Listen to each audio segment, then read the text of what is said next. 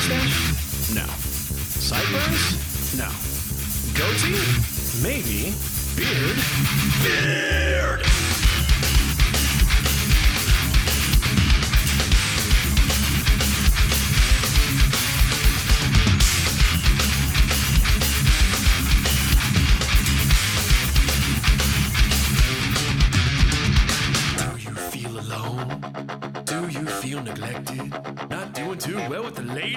Well, I've got the solution for you. Low self-esteem, grow a beard. Afraid to follow your dreams, grow a beard. Are you lonely and sad? Grow a beard. You wanna look good and glad? Grow a beard. Are you working out? Grow a beard. Did your car break down? Grow a beard. Ice caps melting? Grow a beard. Are you stuck in the middle of nowhere and you need to make an important phone call but the battery's dead? You can't find an outlet to plug in your charger? Grow a beard. Grow the beard. Feed the beard. Brush the beard, manscape the beard, stroke the beard, love the beard, fear the beard, obey the beard, obey the beard, obey the beard, behold the beard, obey the beard, accept the beard, obey the beard, respect the beard, obey the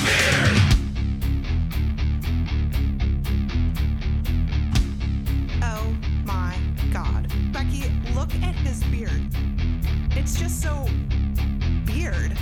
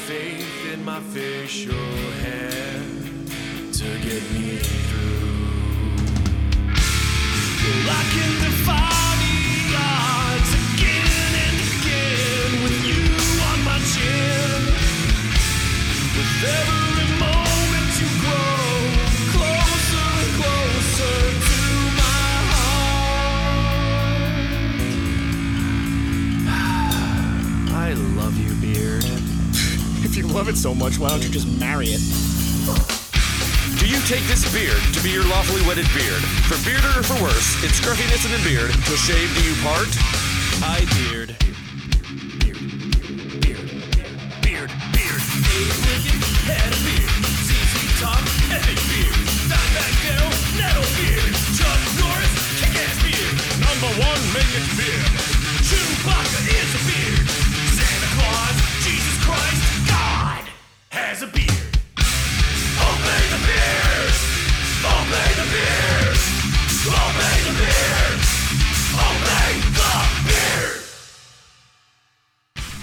beard. Obey the beard. And it's Beard Talk Live. Hey, Peakless, will you look at what episode today is? Because I don't remember. 57. Oh, like Heinz? Hit the 57. A 57 Chevy? Nice. I like a 57 Chevy. Which one? Wow. So, Beard Talk Live, you're familiar with the preamble? I am. I think we should do it right away. Let's do it. Fuck the FCC. Middle finger in your general fucking direction. Fuck you forever. Fucking bastards won't let me talk the way I want to fucking talk. Yeah. For 2.5 hours, one night a week. Well, so I got three, but... On the subject... I got into a conversation about the whole, like, nudity thing, and, you know, the guy's position was like, well, you know, I... Nude titties? What? Nude titties. And it's like, well, I didn't consent to that. And it's like, well, now hold on, wait a second. Oh, you're talking about the Pork Fest nudity thing? Yeah, well, okay, and sort of the general thing of like, okay, well, nudity when you find it where you don't expect it. I was somewhere... at the nudie bar. I don't even remember where, a public area, might have been a restaurant or something. And I look over, and I see this lady just unleash a titty. Right, she just pulls her shirt down, unleashed the titty, and she then better have a baby there. And then was handed the baby. Okay, like she had pulled the titty out preemptively, expecting the baby, but it was long enough for like everybody to get a good gander. Right, there was a delay on the baby delivery. Yeah, you know, so she's just sitting there with her titty hanging out, you know, waiting for said baby. And finally, how long baby is it okay along to wait? Like if the baby was still outside in the car and she was just like, I've seen this before. Most of the time, these ladies are wearing like, you know, some sort of a bulky shirt, or they make special shirts. 1 hour. 1 hour. After an hour, there better be a fucking baby there, or we call the police. Okay. 1 hour. 1 hour. There better be a baby there, or we will use force. Hey, lady, your tits been out for 45 minutes. I've got 15 more minutes. You can't do anything about it. At least switch off, right? Let us see the other one, too, if you're going to let one hang out for that long. What if she just put, like, a mirror on it so then it looked like you saw both, and they were perfectly symmetrical all of a sudden? Hey, there you go. That would be an unusual set of boobs if you, much like eyes. Perfectly symmetrical, okay. Much like eyes, there is no such thing as symmetrical boobs. Yeah.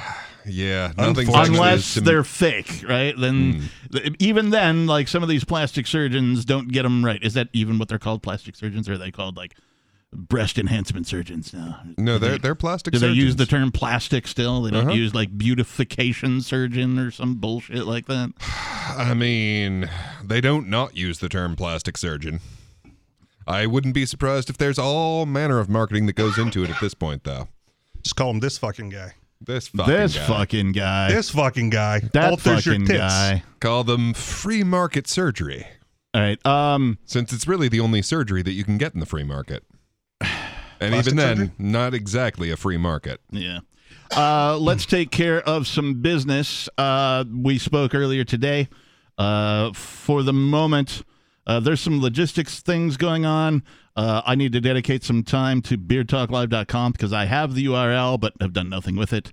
There's some changes I want to make to the show. So we're going to put Beard Talk Live on pause after tonight. Boo! We're not ending it. Boo! We're just hitting pause. I don't know how long, right? This will be like I got to figure some other stuff out. Plus, Free Talk Live, the show that everybody who's listening to us now probably listened to before this show.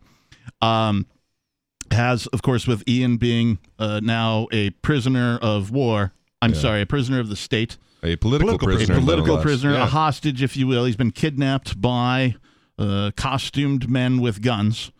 And I've had to dedicate an incredible amount of time to being here, making sure that the show itself continues to go on. There's been some technical stuff that's gone on that, I've had to help troubleshoot and that kind of a thing. So there's a whole bunch of stuff, and so this is all contributing to that. I do want to bring back Beard Talk Live at some point in the future, newer and better, and with a website and, our own, maybe Patreon or ways to donate, that kind of a thing. I finally get back on Beard Talk Live, and then bam, it just pulls the rug out from under me. I know, heck of a deal. Yeah, if only you hadn't eaten that other scorpion sucker. Is that what it is? This is the last scorpion to be eaten. And then you sit here eating another one. Because I'm not a pussy.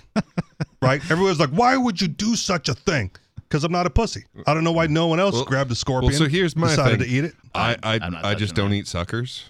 I don't really enjoy them. That's a whole lot of sugar for me, too. It's a lot of sugar. It's not really worth the calories to me. You two were the only people offered this thing. It went around the studio for over a week. That's true. That's true. So I'm calling out every other host. Okay. What is your excuse? Right? Oh, yeah, Peakless is the captain's the sugar, and Peakless is the side. I don't like suckers, and everyone's got one. Tell you what, give me a plate full of deep-fried scorpions. We're talking. All right. What's who brought these in? David Hathaway or whatever? Yes. All right. Sheriff David Hathaway. So there you go. Next time you send up scorpions, just deep fry them. or send them prepared, ready to deep fry for Peakless. There you go. And we will deep fry from some scorpions for the Peakless Mountaineer. I demand ketogenic scorpion eating. So I've cited this before in just our regular discussions. What would you make the batter out of? Batter? If you're going to deep fry, you're just going to throw it right in the deep fry? All right. Yeah, like popcorn. Isn't that how it works? Are you guys done yet? Popcorn? Can I go on? Popcorn's not deep fried. Don't make me. Well, no, but I think that if you deep fry the scorpion, maybe it'll just.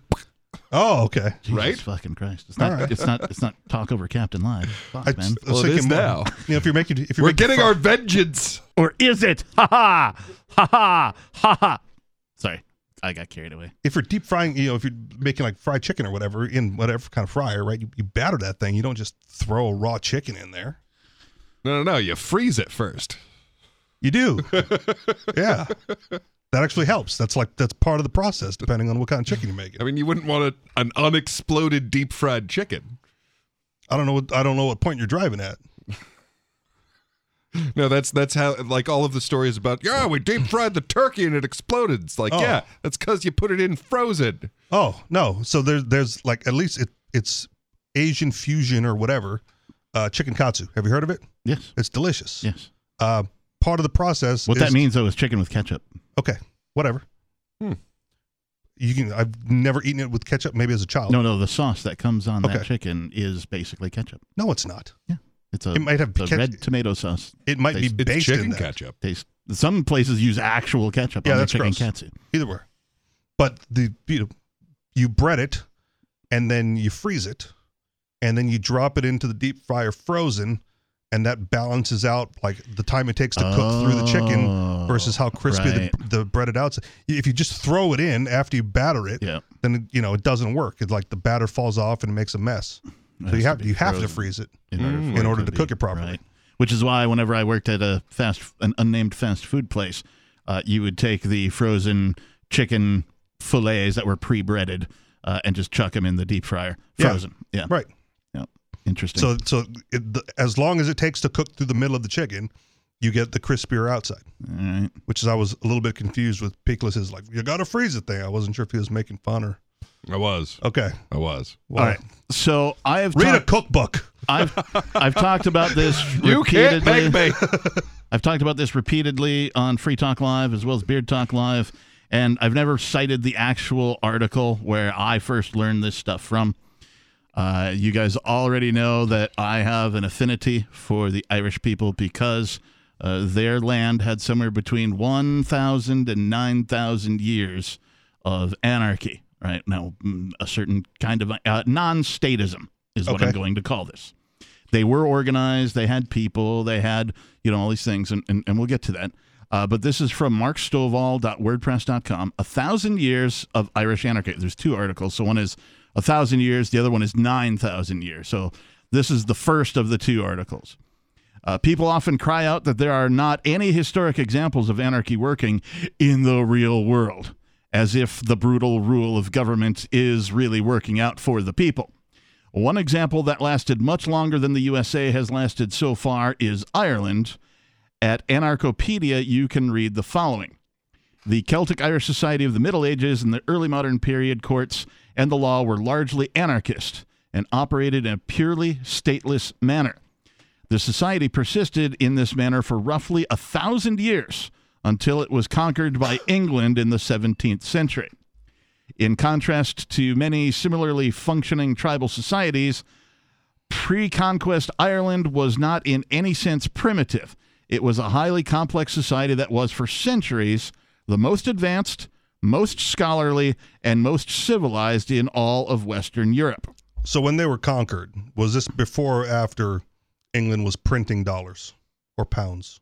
That I don't know, and that's a good question. 17th century? Mm-hmm. Access to the printing press or no access to the printing press? Historian? 17th century? Let me think. Was anything being printed in the 17th century? I'm sure there were books, right? God, what was Gutenberg, like 1500s? Yeah, okay. Yeah. So printing press. Okay. Yeah. But well, and money printing press? I don't know. Central banking? Well, and, you know, with their way of doing things, you could always, you know, handwrite out the paper money. I mean, the whole thing comes down to the question of, can you get more value out of it than you put into it? So, like, printing a dollar, I mean, it costs a bit. You know, you got to get your cotton, you got to get the ink, all that. So, I mean, ironically, when you buy those things, you buy it with the dollars you just printed. Right.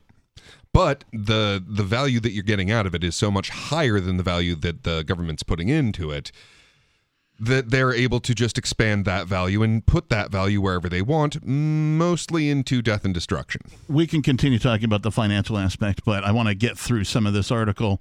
A leading authority on ancient Irish law wrote, "There was no legislature, no bailiffs, no police, no public enforcement.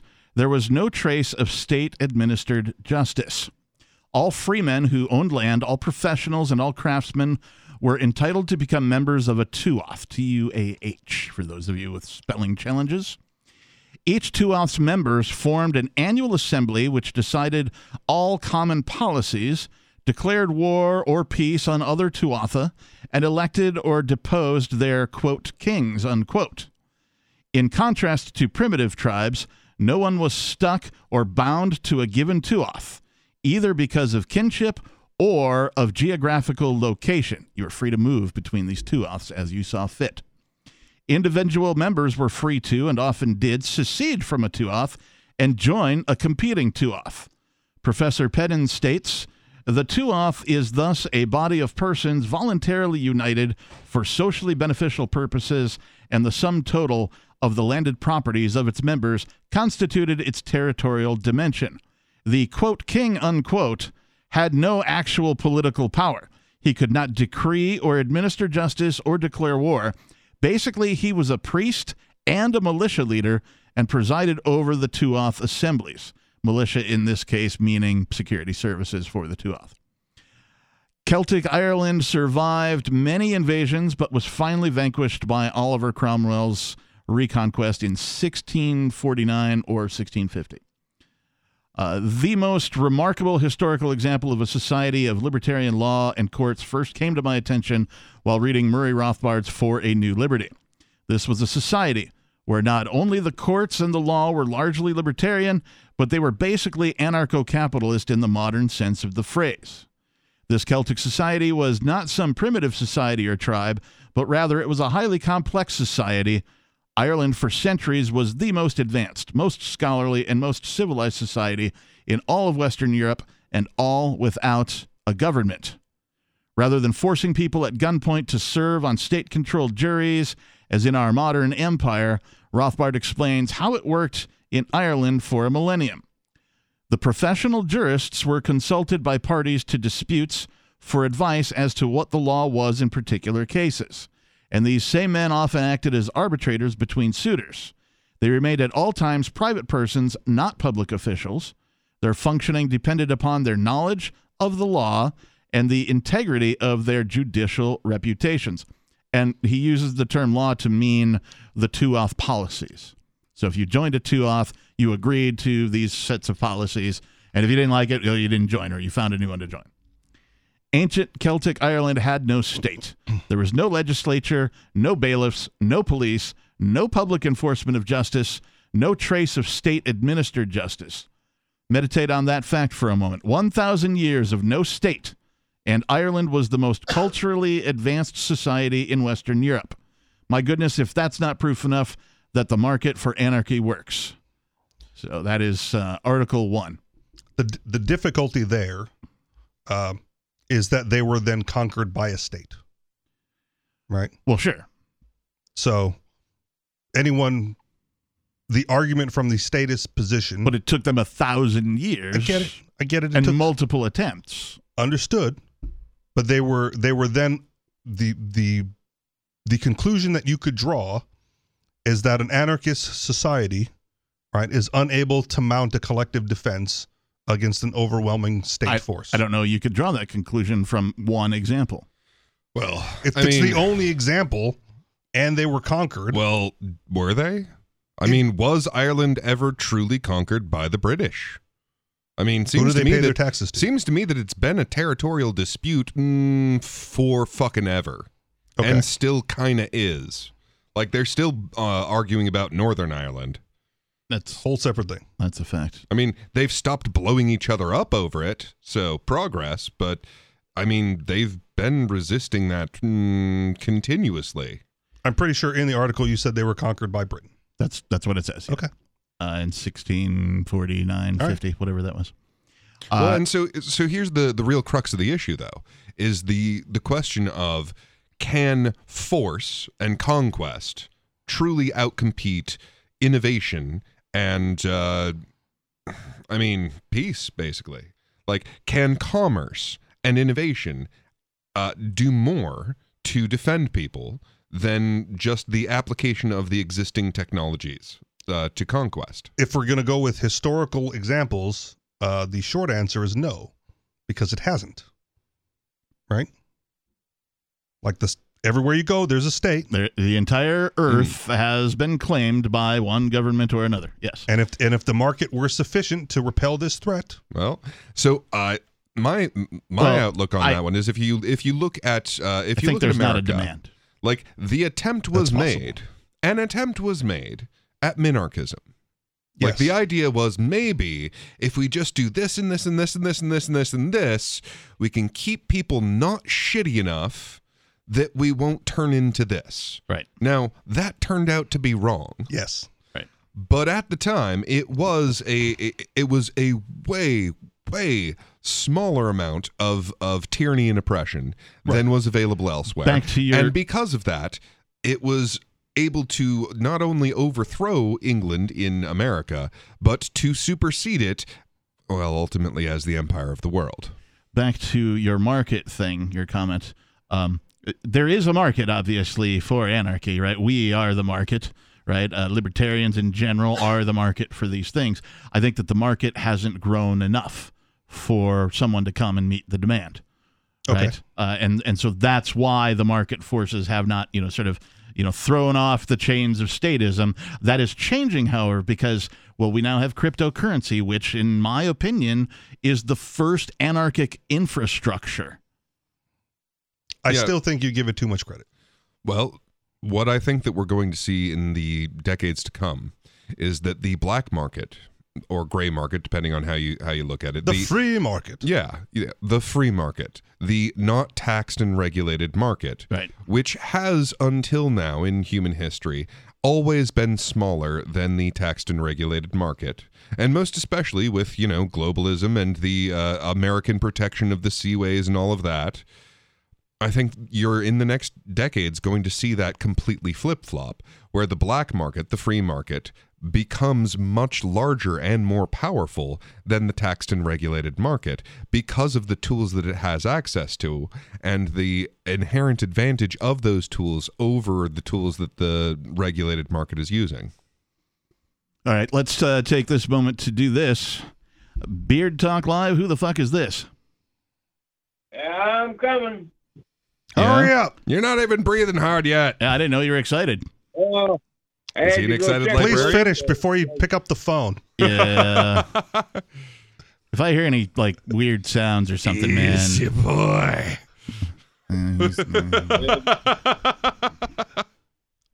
You guys are out of hand sometimes. I tell you. Sometimes you're the one. You've got yourself in hand when you're supposed to be on the phone. Yeah. You don't call a place, wait on hold, and then put the phone down and go jerk off somewhere. It's rude. I didn't put the phone down. It's sitting. You heard me, didn't you? I was coming, and I told you I was coming. And just because I wasn't breathing hard. I'm very kind of you to give us a warning. Yeah, let you close your eyes. Yeah, I don't need the play-by-play on this shit. Why the fuck did you call, Major? Why the fuck did I call? Well, first off, I wanted to thank Gigi for her very complimentary call. Oh, that was nice. I don't know think if she listens to us. To this show, but she listens to the other one. I mean, why didn't you thank her on the other show, right? Yeah. We had you on for a while. Yeah, this is the show where you can cuss. We had you on there for a while. I should have thanked her then. I know. I should have, could have, would have. There's been a lot of you put it out into the ether, and she'll probably never hear it, so there you go. So anyway, on the whole Israeli war thing, they've called up another 100,000 reservists. They who? So if I'm doing my math right here, they already had a 100,000-man army. Thank you, Kanye. And they called up everybody that was 30, 40, and... Who's calling these people up? Calling whom? Who's calling whom? Is it the U.S. calling U.S. troops? No, the Israeli army is calling up all their reserves. They've already called up 300,000. Well, we're not allowed to call them Jews anymore? Actually not. Okay. No, I think it's weird, but they call themselves Jews. No, they don't. They call themselves the Jewish people. Oh. You're allowed to say Jewish people. Now, okay. You're not allowed to say Jews. Can you be Israeli and not be a Jew? Yes. Oh. In fact, there are a lot of people regretting that fact right now. So then, hang on. So then, the Americans trying to escape. If you're an Israeli and you are in their military reserves and they're calling you up and you are not a Jew, then it's not all Jews that are being called up, right?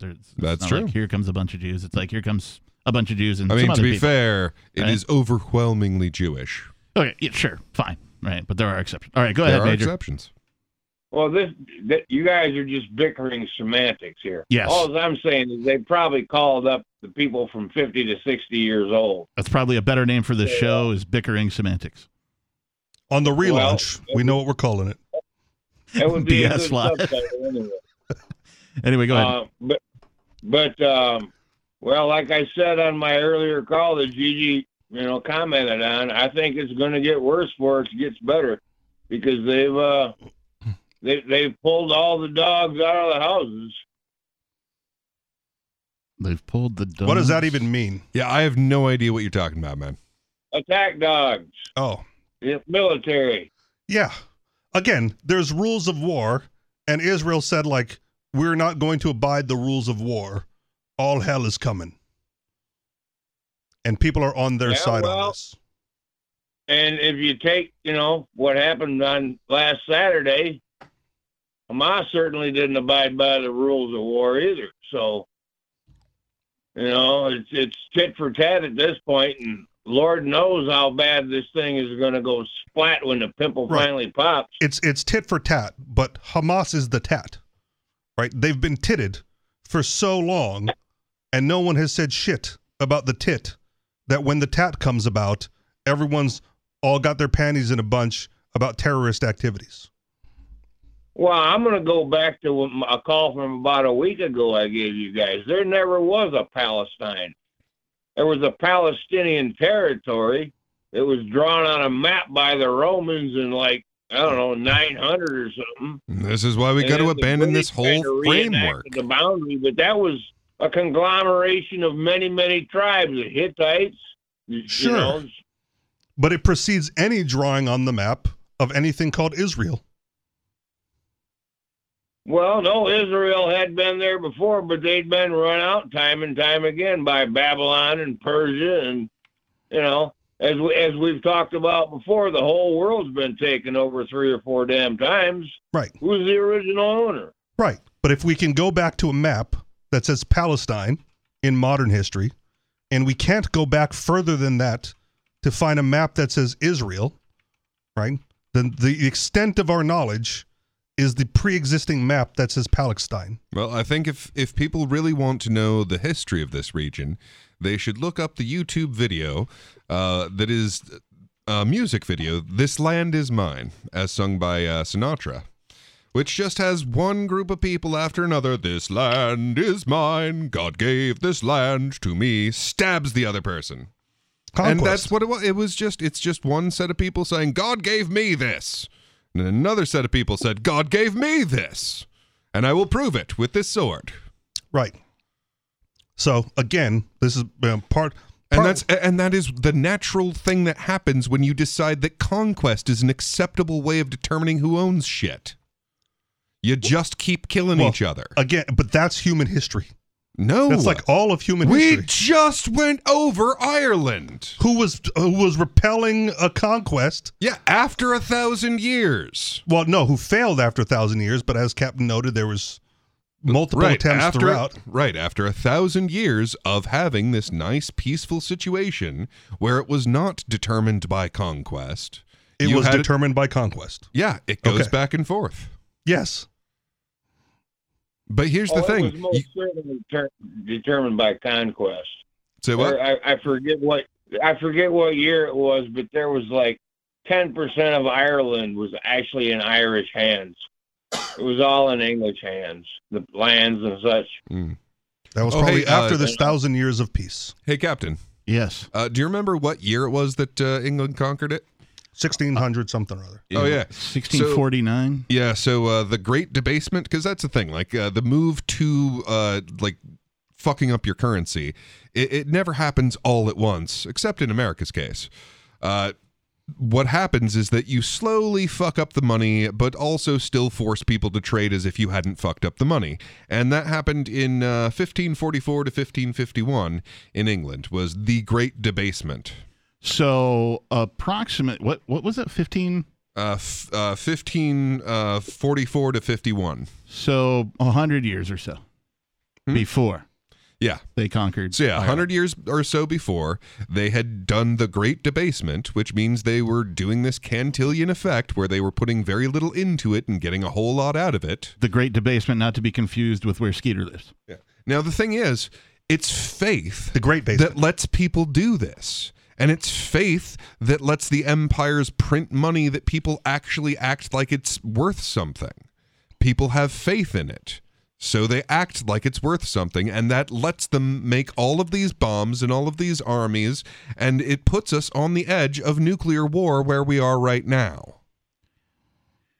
And truly, like, more so, or at least as much so, as the 1980s were, like, the threat of nuclear war, right? The most threat that we've had since then, right? Yeah.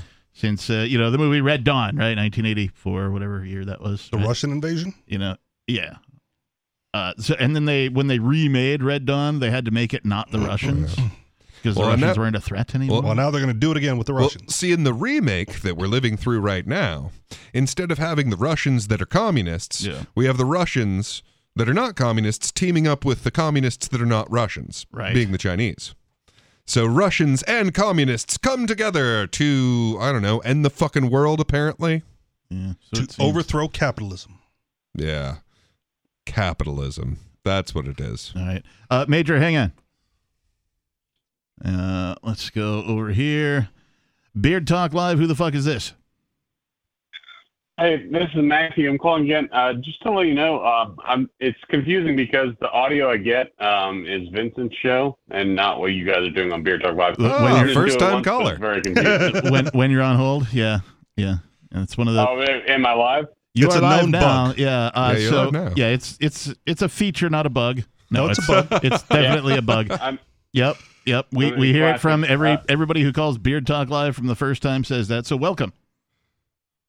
Yeah, no, it so embarrassingly enough, it took me 5 minutes to realize what was happening. And you could have kept it to yourself and saved the admission. I was trying to do the thing where... Yeah, we don't need to talk about it anymore. What were you really calling for?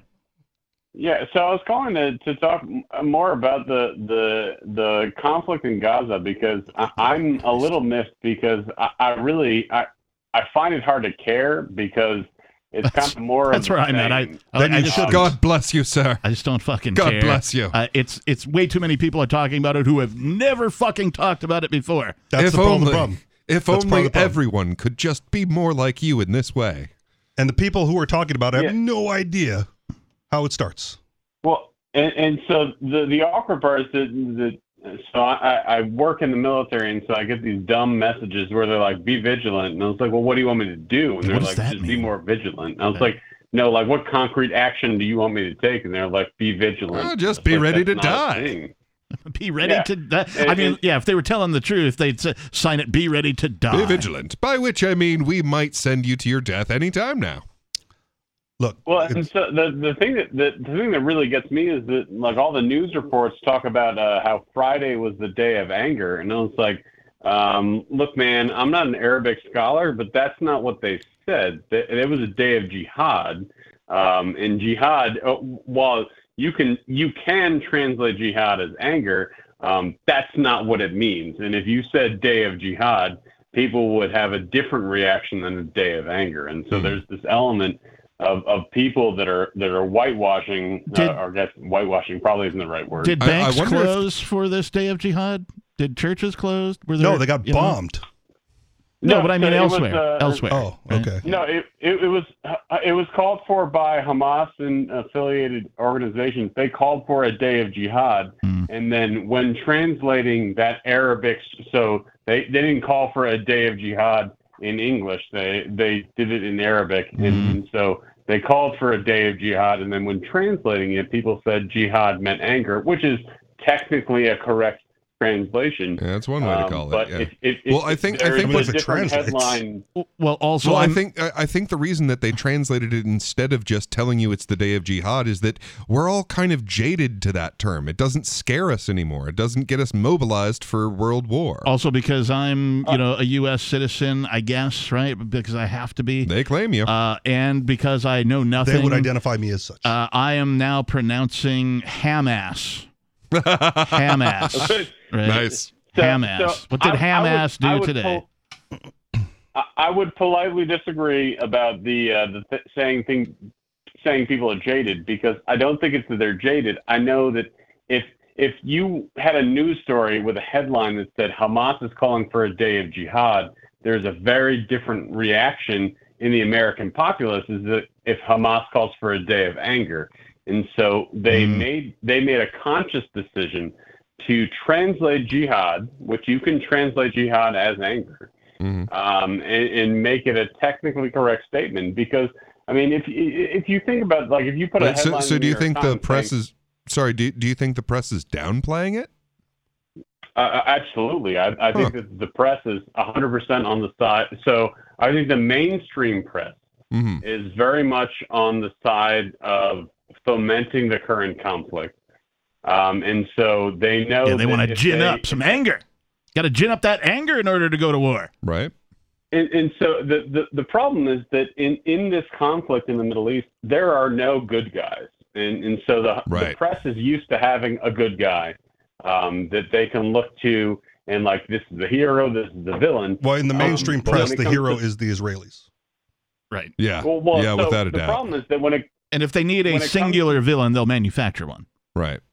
Yeah, when it comes to the Middle East, for the past, I think it's 3,000 years, it's just been a bunch of really shitty people doing shitty things to a bunch of other shitty people. Well, let's not make a mistake. It's a bunch of shitty statist people. The citizens over there, largely, are citizens, whatever you want to call them, the individuals over there largely are just trying to go to work, have a career, raise their families, etc., and so on. It's the fucking statists that have been really shitty to each other. Whatever gang is in control over the course of time, you're right, has been really shitty, but it's not the individuals, it's not the people of these geographic areas, it is the statists of these geographic areas. Well, so yeah, I agree in concept, but I think that one of my personal heroes, one of the Saracen warlords, Saladin, who, if you've ever seen the movie Kingdom of Heaven, his big thing was that he didn't give a shit about Jerusalem as a holy place. He just knew it was a place that he needed to conquer. So if you've ever seen the movie Kingdom of Heaven, they kind of whitewash it, but he is a very practical person, and the thing is that Jerusalem in and of itself, there's no tactical significance, there's no moral significance other than holy places. It's just a place that you have to conquer, and all the people that are fighting over it aren't actually fighting over Jerusalem, they're fighting over control of the nexus around it. And it just becomes this stand-in. You actually find this throughout history, that the rulers have a completely different set of beliefs than the people that they're ruling. So yeah, sure, Saladin didn't give a shit about Jerusalem, but he knew that all the people that he wanted to murder people, they really did give a shit about Jerusalem. So he knew that he couldn't get away with, sure, it might have been tactically a good idea to go around Jerusalem because it's very, very fortified, but he knew he couldn't keep them motivated to keep fighting if he didn't at least try and take the place. You mean politicians lied to people to get them on their side? Yeah, it's just that. Oh, man. Who knew? Yeah, and that's always true. The people who are ruling over us have a completely different set of values and beliefs than A, us, and B, the ones they profess. And Joe Biden will pretend to be anybody as long as the crowd's for that person. Well, all these fucking politicians, man, everybody who's fucking running right now has flip-flopped or lied or, you know, whatever. They've committed some faux pas where, like, they are definitely inconsistent with their campaign, with what they supposedly want to do or are going to do or believe in. Yeah, well, it gets super exhausting when people ask me, like, which side are you on? And I was like, I'm on no one's side. I don't give a shit. Like, I'm on the side of the people. Right. Like, not the politicians, not the state, not the military. No, I'm on the side of the people who just want to go about their lives without getting blown up.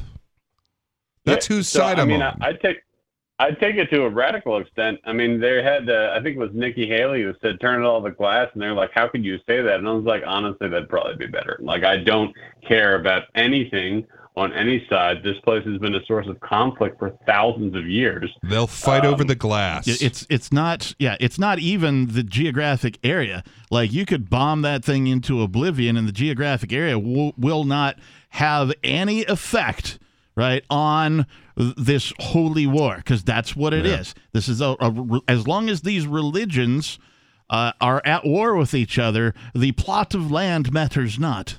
Is there some culpability for the people still there?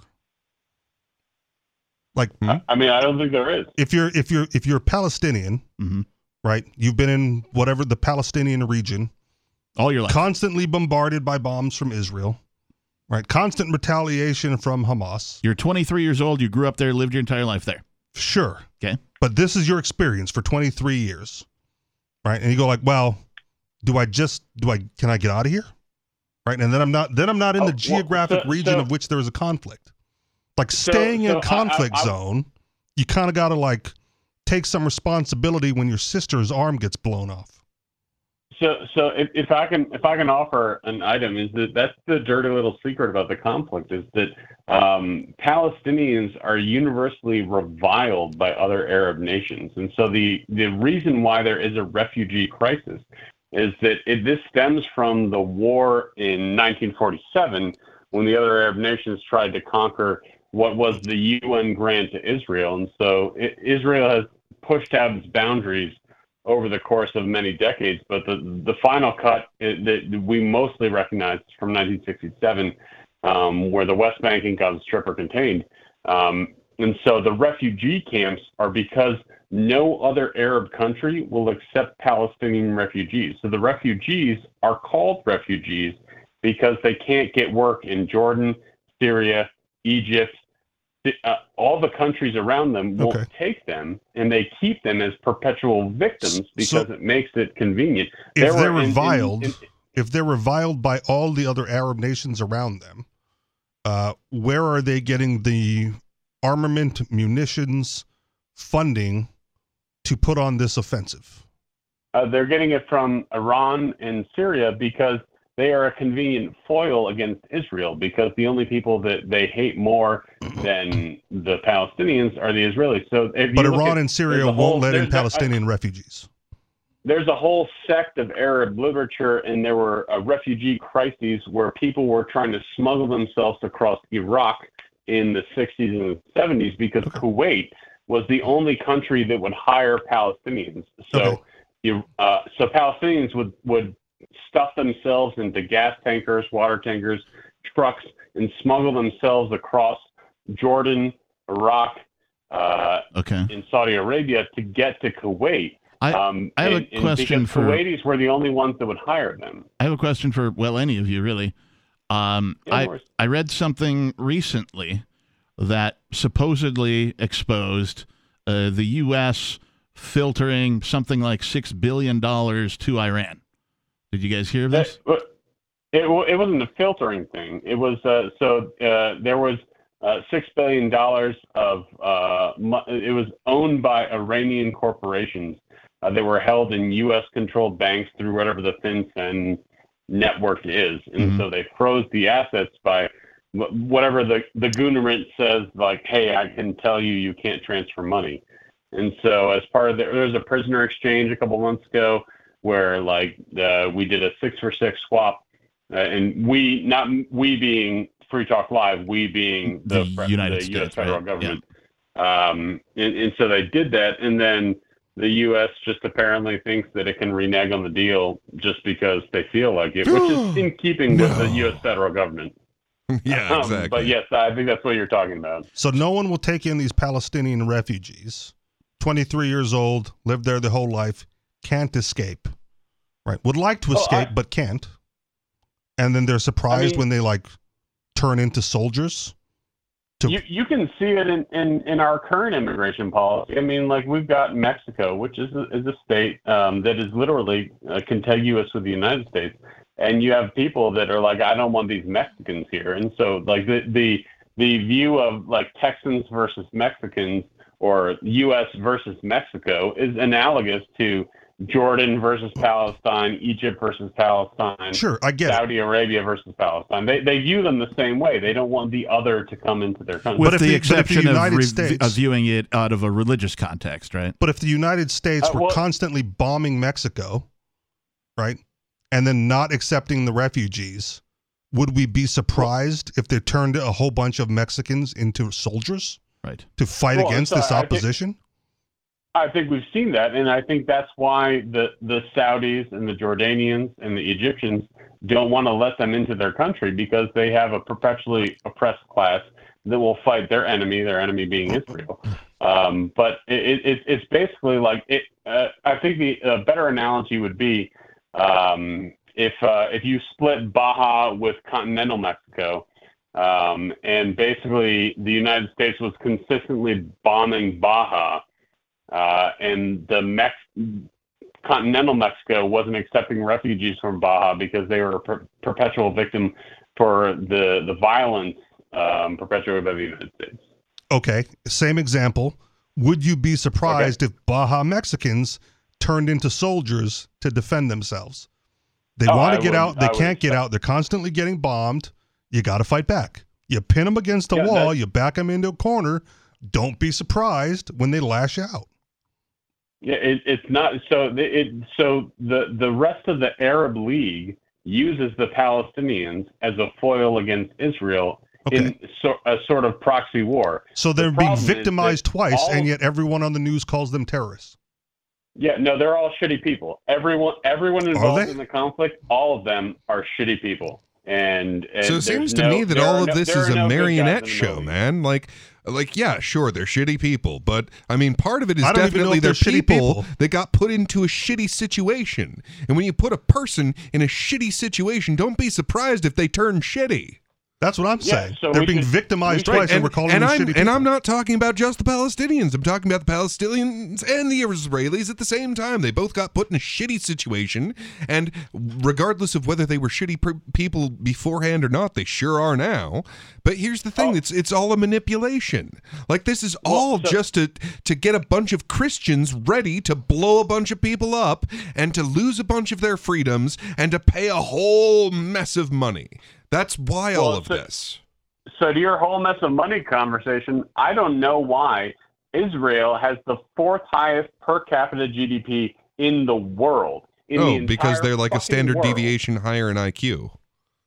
I didn't say that. I'm just saying that numbers-wise, per capita, they have the 4th highest GDP, and yet they get tens of billions of dollars in aid, and we're talking about, like, somehow the speakership of the U.S. House of Representatives is tied to aid to Israel. Why the fuck do they need aid? Yeah, they've got plenty of money. Because they can take it, and they'll give it. And if you don't give it, you're anti-Semitic. Yeah. Yeah, it's total fucking bullshit, man. Makes me an anti-Semite. Well, and here's the thing. Like, if America stopped doing this, it would end the war. I mean, maybe. No, fucking not maybe. Here's the thing. War is not profitable. War only moves resources from one group to another group, spilling half the resources in the process. That's how war works. Peace, on the other hand, generates resources. That's how peace works. I would counter that with the history of wars against Israel, even before there was U.S. support. The Israelis will do fine on their own. They don't need our help. Right. That's what I'm suggesting. And if America stops funding it, they'll still fight. Exactly. Right. Well, they'll fight for a while, and eventually it just won't be worth it. Yeah, they'll figure it out. They've literally won every time it's happened. Well, and that's the thing. If they were spending their own fucking money on this war, they'd eventually go, you know, I'd rather not spend so much money. But they can keep spending money because America's happy to give them more money as long as they keep using it to buy American bombs. Yeah, I'm against against foreign aid of almost every kind, right? Unless it is like genuinely voluntary, right? If some crisis happens somewhere in the world and some charitable person, charity organization or something is like, hey guys, we got a plan. We're going to help these people out of this crisis. If you want to donate, send money here. I'm fine with that. But when it comes to government sporting money to anywhere else, right, I think that it's a bad fucking idea. I have a hobby. I play video games. Yes. I spend a lot of money on video games. Mm-hmm. In order to support my video game habit / hobby, I go to work and I do productive things in other sectors, right? If Israel is that smart, has that high GDP, right? They're not wasting it all on war, right? They're doing other productive economic things, and they could use the value that they produce in the productive economy to fund their war against Palestine. Right. It doesn't. They're not just going to run out. They'll just continue to be productive in other sectors to fund their war hobby. And no amount of Bitcoin is going to fix that. Right. Well, so here's the thing. If your options are, A, keep the war going and keep getting a bunch of U.S. dollars to fund the war. Yep. Or, B, stop the war and stop getting American dollars, guess which one you're going to pick. Or C, not get U.S. dollars, continue to fund the war through other means, productive economies, so that because the religious persecution of the Palestinians and the takeover of Jerusalem as their holy land supersedes any other political motive. Yeah, I think the libertarian perspective, at least for me, is to turn off the fucking gravy train and let them sort it out. But they will sort it out by continuously going to war until they conquer Palestine and take over Jerusalem permanently. I don't think that's how it works. So if you look at war throughout history, eventually they end when they run out of money. When they run out of the resources to be at war with each other, they finally get around to peace talks. That's basically what has always happened with war ever. At any given time, Israel can wipe Palestine off the map. They're that much better at this. They just haven't done it yet. So I think that Peakless's point is that that we are funding both sides of the conflict. So there are because the fungibility of money is that through humanitarian funds we are funding both sides. That's what I was trying to get at with the $6 billion that somehow made it to Iran. I was trying to get at the point that the United States is funding both. Yes, that's precisely my point, is that the United States federal government is funding both sides of this war. Now, they're making a big show of funding one side of the war, and they're kind of secretly funding the other side of the war, but you think they don't fucking know where that money's going? I mean, come on, look at how they spy on us, and they're actually not supposed to do that, whereas spying on these people, they're actually supposed to do. So believe me, they know exactly where that money is going, and they're really happy to do it, because otherwise there wouldn't be a war. How's Lockheed Martin supposed to sell shit? I didn't realize. I forgot my training from Gene. I should have said Goonerman was funding it. But the Goonerman is funding both sides through various funding strategies, whether it's foreign military sales to Israel, whether it's through humanitarian aid to Hamas, whether Hezbollah is kind of like the wild card in the conflict. I think they've only fired about 400 rockets at this point. Oh, just 400. Only 400. Apparently, that makes it so it's not that big a deal. Well, and 400 rockets sounds like a big number to me. Well, and let's run your scenario here. Like, okay, let's say you're right, and Israel has the ability to just wipe them off the map. Okay, let's say they do it. Yep. So Israel wipes Palestine off the map. Peace in the Middle East. Yeah, that's what's going to fucking happen. Because it's not like the rest of the Muslims on Earth are going to have a, you know, a chip on their shoulder after that. They're all going to fucking turn their guns on Israel at the same time. He just said they don't even like the Palestinians. I mean, right. Well, and now they don't have to deal with them, but they have the honor matter to deal with. They were still Muslims, and we're Muslims, and now we got to fucking kill you. Then they should have helped. Now, once we take you over, we don't have to deal with those shitty Palestinians anymore because they're gone. So every fucking nation surrounding Israel is going to turn on them simultaneously, and then every other nation on Earth is going to have to destroy all of the nations that did that. And fuck, man, are we going to kill everyone on Earth? No, you just let Israel have the Palestinian land and have their holy land, Jerusalem, and done. Here's my question. Peace in the Middle East. Why the fuck do we care about any of this? Haven't these assholes been killing each other as long as they have been in these camps? Yes. So why do we give a shit about this one? Because they're taking your tax dollars to fund it. They were taking my tax dollars to fund it 10 days ago or 20 days ago or however long ago this was. They were taking it a year ago. Why are we... Because now we have pictures of dead babies. At least the president does. So I guess the all the guns are already pointed against Israel.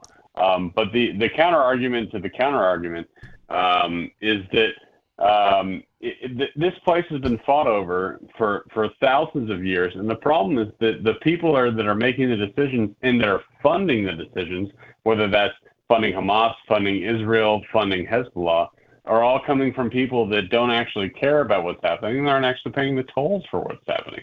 And so you've got yourself in a situation where you've got actors with outsized abilities deciding what's happening. It's like a fourth crusade. I think this would be the fourth, maybe fifth crusade in the Holy Land. And the thing that is concerning is that, like, we've seen this play out time and again, and the only people that suffer are the people that actually have to fucking live there. So to answer your question a little bit, Peakless, I see, the media suddenly caring about all this shit, the blow up on the social media of this shit, the obvious, warlike things that are going on over there.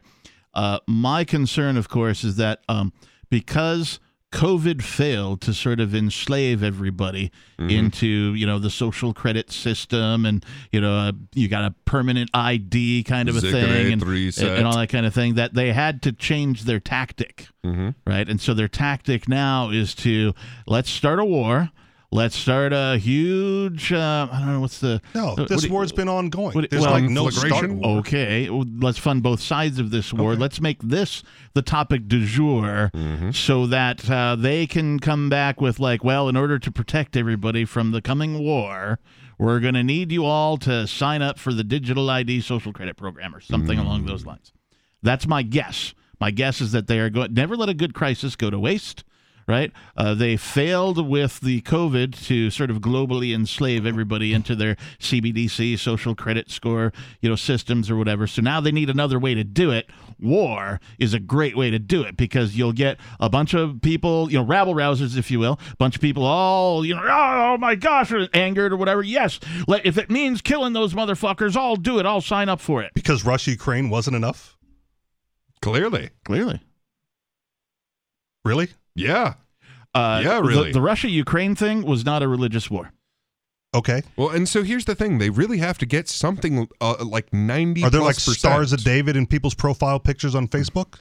Because there's a whole bunch of black and yellow a couple of years ago. No one changed their flags to the Israeli flag. Well, and that's the thing. They need 90%+ of the people to be on board with this thing. And with Ukraine, they had 75% tops. Oh, wow. They had from the U.S. Just below the cusp. Let's call it all the Democrats and half of the Republicans. Okay. Just from the U.S. only. With COVID, they had 80%. And Matthew, I don't know how old you are, but I'm 51, so I saw Gulf 1.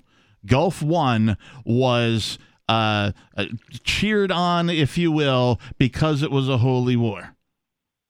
Right? That's how Gulf 1 went. Mm. right? And yeah, that's what and the people, like Americans, were cheering. They're like, yeah, let's go bomb some motherfuckers, right? That was the sentiment overall, because they got them all, you know, ginned up on this holy war, this religious war, because whether you like it or not, the majority of the United States of America claims to be Christian. That is a religious designation, and if there's, you know, a holy war to be had, the Christians are going to be on that side. The majority of the U.S. is going to be on that side, and they're going to be like, yeah, let's go blow some motherfuckers up. Yeah, so I'm only 41, so I'm not down with blowing up motherfuckers. But I think that, I'm not either. I'm just saying that was like the popular sentiment amongst people. Yeah. Yeah. So in the Ukrainian conflict, there's actually a sort of stealth conflict between the Orthodox Church and other. So it's not necessarily a Lutheran or an Episcopalian versus the Orthodox Church. It's a break between the Russian Orthodox Church and the Ukrainian Orthodox Church. So before the Ukraine conflict, the Russian Orthodox Church was the universally recognized religion in the Ukraine. And then as Western entities started to foment division, there was kind of a breakaway movement from the Ukraine. That was when there was the entire idea of a Ukrainian church came about, and then they started breaking away. And so basically the Western powers created a conflict where there was none to begin with. All right. Hey, Matt, thank you for the call, man. We appreciate you. 603-283-6160 if you want to join us here on Beard Talk Live. Let's move along. Let's go to fucking Squidward. Hey, turn your fucking shit down, Squidward. Jesus Christ. Hello, my free-riding murderers. It's your boy, the evil cap, the libertarian slayer, Lil Skeet. It's definitely some Skeet. Hey, libertarians are the most dangerous people in the world, you know that? I wish. War is the death of the state. I wish. Wow. I wish. The death of the state, not the health of the state. Wow. Skeeter loves me some war. Bring it on. Bring on all the war. Bring on the war on alcohol. Yeah, I told you he was a violent supporter. Yeah. All right. Fair. Let's make marijuana illegal again. He seems so much against the non-aggression principle, like, because it doesn't actually do what it says it does. Seems odd that he would also be in favor of it. I mean, I already brought up several examples of where it fails, and your examples are terrible. I've never seen much consistency out of this guy. An infinite amount of scenarios where it fails. Well, he's consistently wrong. From children to pollution to utilitarian scenarios, the non-aggression principle is nonsensical, right? I can present a scenario where all right, you got to stop. You tried to use my line and say right as if we were going to accept your premise, but your premise has been rejected. It's a false premise. Let me pit the non-aggression principle against profit, right? So here's the non-aggression principle. You know, you can't, like, I've given this scenario to these two dummies here before. Would you slap your coast? Would you slap your coast for like $10 million, right? Oh, Christ, come up with something new, dude. Jesus Christ. That's where the cost of aggression is so small compared to the benefit. You see, the profit outweighs this aggression. This is like this. This applies to So if I say no, hold on 1 second. This applies to take pollution. Your example. Let's take your example. Skeeter, hold on. Somebody. Mute him, please. Fuck, man. Thank you. So let's take his example. Would I slap? Wait, hang on. I gotta mute him over here so that he can hear what the fuck we're saying. Okay. Let's take his example. Would I slap one of you two for $10 million? I think you would. And what? Hold on. I hope so. If I do, I'm proving Skeeter right in that profit is greater than non-aggression, which means if I say no, his entire premise falls apart. Right. So all you need is like someone to say no. I would not slap anyone for any price, and the whole premise falls apart. Skeeter, say no to the slapping. You mean? Yeah. Would I slap Captain Kickass for $10 million? What would evolution do to you? Who would evolution select? The person who slaps the other guy, or the person who doesn't slap the other guy and is much poorer, like Captain? Who would evolution select in that case? Over a bunch of I don't think evolution pays any attention to money value. You don't think evolution selects between behaviors? I don't think evolution cares what the cost of the behavior is financially. Oh, I think it does. So, really? So it doesn't, absolutely. It doesn't punish you. It doesn't reward the person who's So if I have more money, I am more evolutionarily fit because I'm able to provide for my offspring more effectively. Okay. Whereas, so yeah, evolution definitely very much cares your ability to access resources, and in our case, that's money, which, yeah, will probably continue to be the human condition for a good long time. I mean, but I can access resources without money. Not as effectively. The question here is, does evolution select rich people over poor people? Yes. Or, I guess, profits over non-profits. Have you seen Idiocracy? Yeah. I don't know. Let's, punish. Oh, she's still talking. It'll punish the guy who's paying $10 million for you to slap the guy. Why are you yelling? There's no inherent profit in that. We're trying to hash this out. Jesus Christ. Take a deep breath, bro. Take a breath. Count to 10. Count to 3. We only give him 3 seconds. I don't, like Richie Rich. Your head's about to explode, man. I get cut off, so I feel a sense of urgency trying to get my info out. You guys have all to keep talking about. Even when you hang up on me, you can try to convince yourself you won the debate, like with subjective value, with everything. Go find your sock. Bye, Skeeter. I've had enough of that shit. That's right. I've hung up on his ass. So to steelman the opposition, if I may. I know what straw man is. What's steel man? It's the opposite of straw man. It's instead of giving you the worst possible argument, I'm going to give you the best possible version of that argument that I can give you. Okay. So to steelman the argument, at least as I've encountered it, so a good person is unwilling to do certain things. Like slap a co-host for $10 million. Like slap a co-host for $10 million. Now, an evil person is willing to do everything that a good person is willing to do and those other things. Mm-hmm. And so, evolution will select the evil person. Right. Okay. Because they're capable of doing more. Okay, but what if, in the same scenario, someone's going to give Richie Rich, Squidward, Skeeter, whatever, it's going to give Richie Rich $10 million for slapping me. And I say, no, I will not slap the captain. No. You say, sure, oh, okay. Sure, I'll do it. All right. Then on the side, Richie Rich comes to me. He's like, hey, look, man, there's a lot of money on the table. Skeeter wants me to slap you for like $10 million. To be fair, that he did put the hypothetical in the you're not allowed to tell him that. Well, and not only that, if Captain agrees to it, it's not an act of aggression. It's not a violation. Right, and so that's the question. So now, but I think I can come along later and because you've just laid out my exact scenario, right? Yeah. If we make this deal, right, unbeknownst to whomever's paying, right? It's still not an act of aggression. But does... Oh, yeah. If he gets your agreement, then it's not aggression. Hold the fuck on. We make this deal, the slap goes through, mm-hmm. right? And then everybody finds out later that we made a deal or whatever, and, you know, some fucking drama unfolds or whatever it is. We're on the hook for fraud. Who does evolution select? The people who made the deal or the people who proposed the deal? Well, in theory, the people who are proposing this deal have $10 million to just throw around for fuck's sake. So they're already evolutionarily selected. I don't know about that. Okay, I mean, well, so in your scenario where Skeety has $10 million to give to Richie to slap you, yeah. I don't think that's all the money he has. No, I mean, of course not. He may not be the most wise and rational person in the world, but he's not going to give away all of his money just to get you slapped. He's probably got maybe $1 billion. So by and this is pocket logic, change, so he's going to amuse himself by seeing if it works. So by this logic, evolution is going to choose Donald Trump. Evolution is going to choose Bill Gates. Yeah. Bill Gates. Really? Yes. I don't think so. Without a doubt. I don't think so. Yeah, I'm with Captain on this one. I don't think so. I don't think the amount of money you have has any influence on what evolution may or may not choose. That's retarded. Well, take this example then, the English Blue Bloods. Yeah.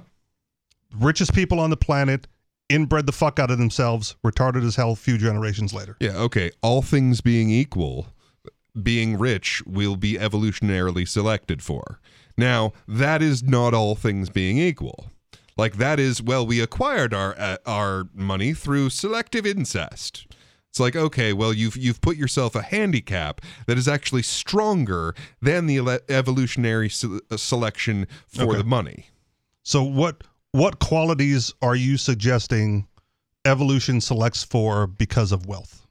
Oh, well, ability to provide for your offspring, ability to protect your family, access to mates, social status is like the sexiest thing in the entire world. Okay. Yeah. So all of these things are really helpful for creating and continuing offspring. We know that rich, ugly guys can get laid, right? Right. I mean, that doesn't need to be said. That's a cliche. That's likely true.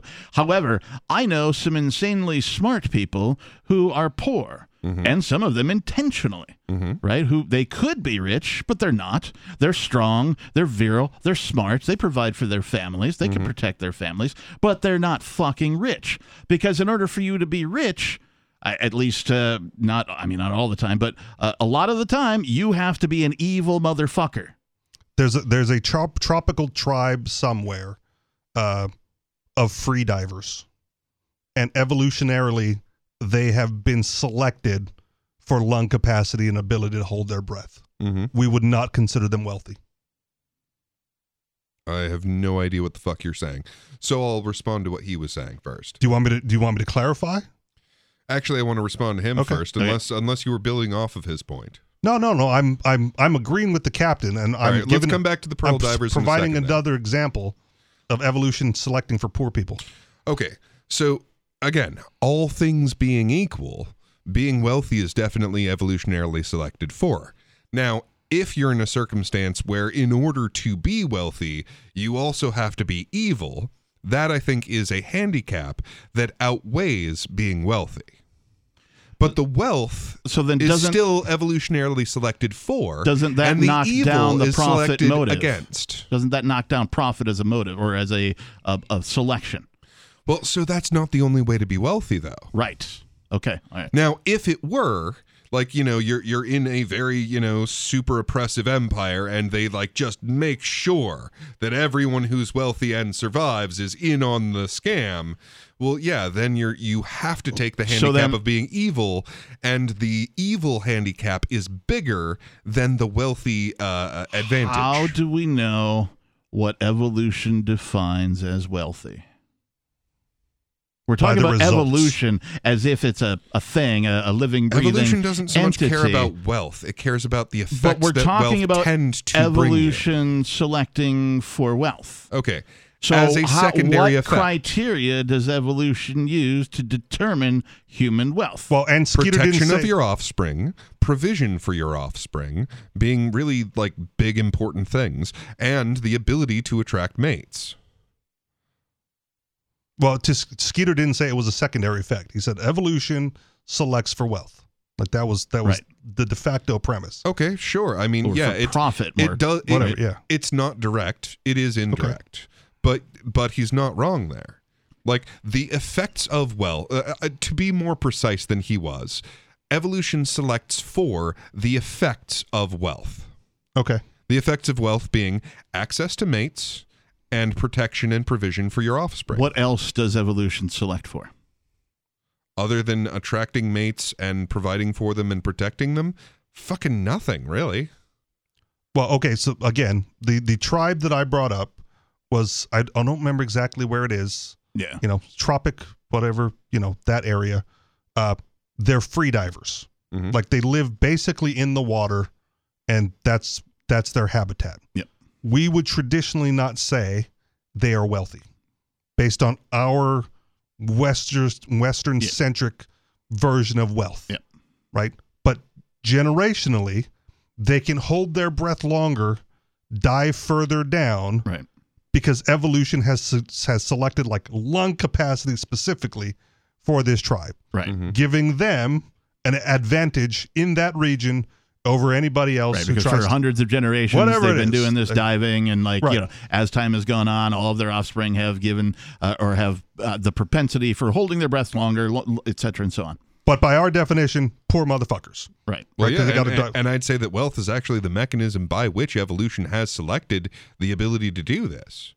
Go on. So the people who tried to pearl dive but didn't have the lung capacity to do it didn't get wealthy. And because they didn't get wealthy, they didn't have access to mates, they didn't have the ability to protect and provide for their offspring. But the ones that did didn't get wealthy either. Yes, they did. They got pearls.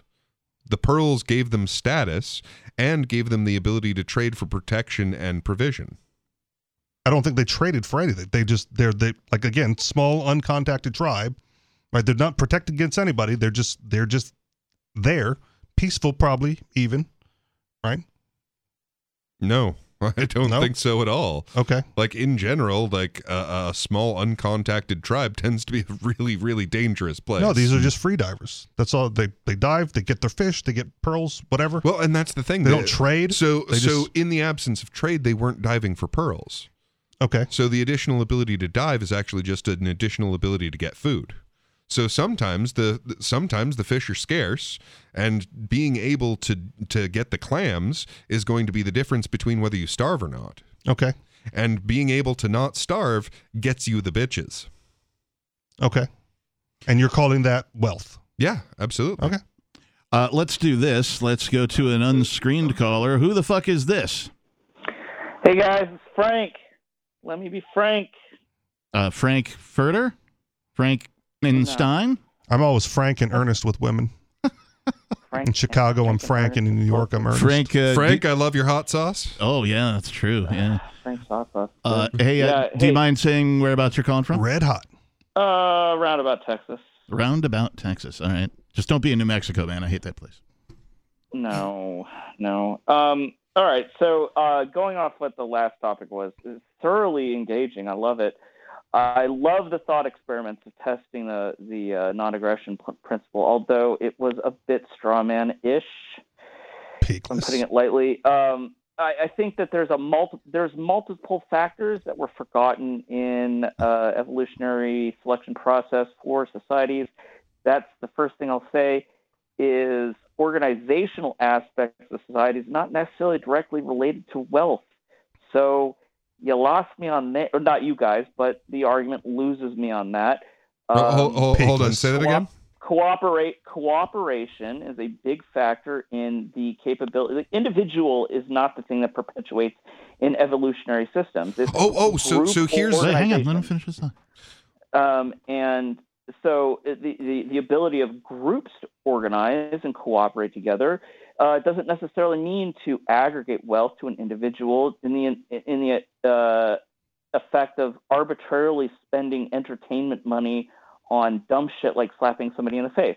Who gives a shit about that? Right. And I would also argue that anyone who's willing to throw their wealth around for menial entertainment value of some dude slapping somebody in the face is going to be separated from their wealth, much like a fool, very quickly. So what if I just spend that money on video games? Well, I'm sorry to say, they're proportional to the ability for you to make wealth. I mean, there might be an argument there, but I would say that someone who dedicates more time in resources for entertainment versus acquisition of resources are lower in the evolutionary relative to somebody else, but that's not really the question. The question is, does the non-aggression principle apply to the effectiveness of any sort of organizational aspect of society to perpetuate themselves? I would say that societies that embrace the non-aggression principle or cooperation within the group, not necessarily external, but within, would perpetuate themselves at a higher propagation rate than another. So yes. Yeah, and that's what he's missing in this equation.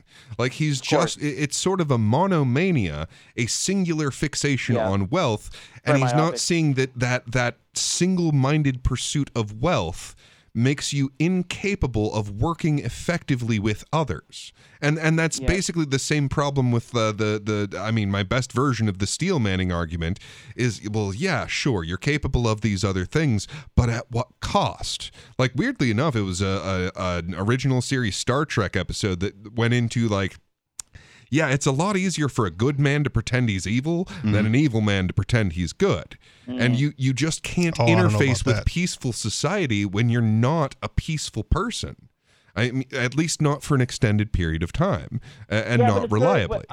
But to your point, being able to interface with each other and to work together makes all of us more capable of protecting and providing and wealthy. I would also suggest that in the capitalist system, the selfish pursuit of wealth works because you have to serve the needs of others to get it. So, yes, even within cooperative society and peaceful society, there are still those pursuing absolute wealth. It's just a matter of how they obtain it. Yeah, but I don't think that it's inherently selfish, but that's a separate argument. I also want to say that to reiterate, it's very myopic and one-dimensional thinking. There are many ways that people acquire positions in society and become so wealth, power, influence, these all things factor into it. So it's forgetting all of those things. And I think somebody was talking about pearl diving or whatever. It was hard for me to listen while I was on hold, but it's anyway, nearly impossible. So I think we put that one to bed. I wish that guy would be more attuned to argumentation ethics. He's on the spectrum. Don't expect too much out of him. Well, yeah. The reason I wanted to call in earlier was we were talking while you guys were talking with the caller before the last one. Mm-hmm. I do want to push back a little bit. I like what you guys are saying. I think that there's the issue is very complex. Obviously, the concept there's no good guys in this. I think people get triggered on that or whatever. But here's the thing that really bothers me. I understand if you're under oppression, violent oppression for a period of time, and I think Captain, you were saying something about somebody, or I don't know whoever it was. You're growing up in this system, you know nothing other than that. Yep. Like you don't know any other metric of making an ethical call or a moral call. It's just like all I know is this violent oppression. I've been to Iraq.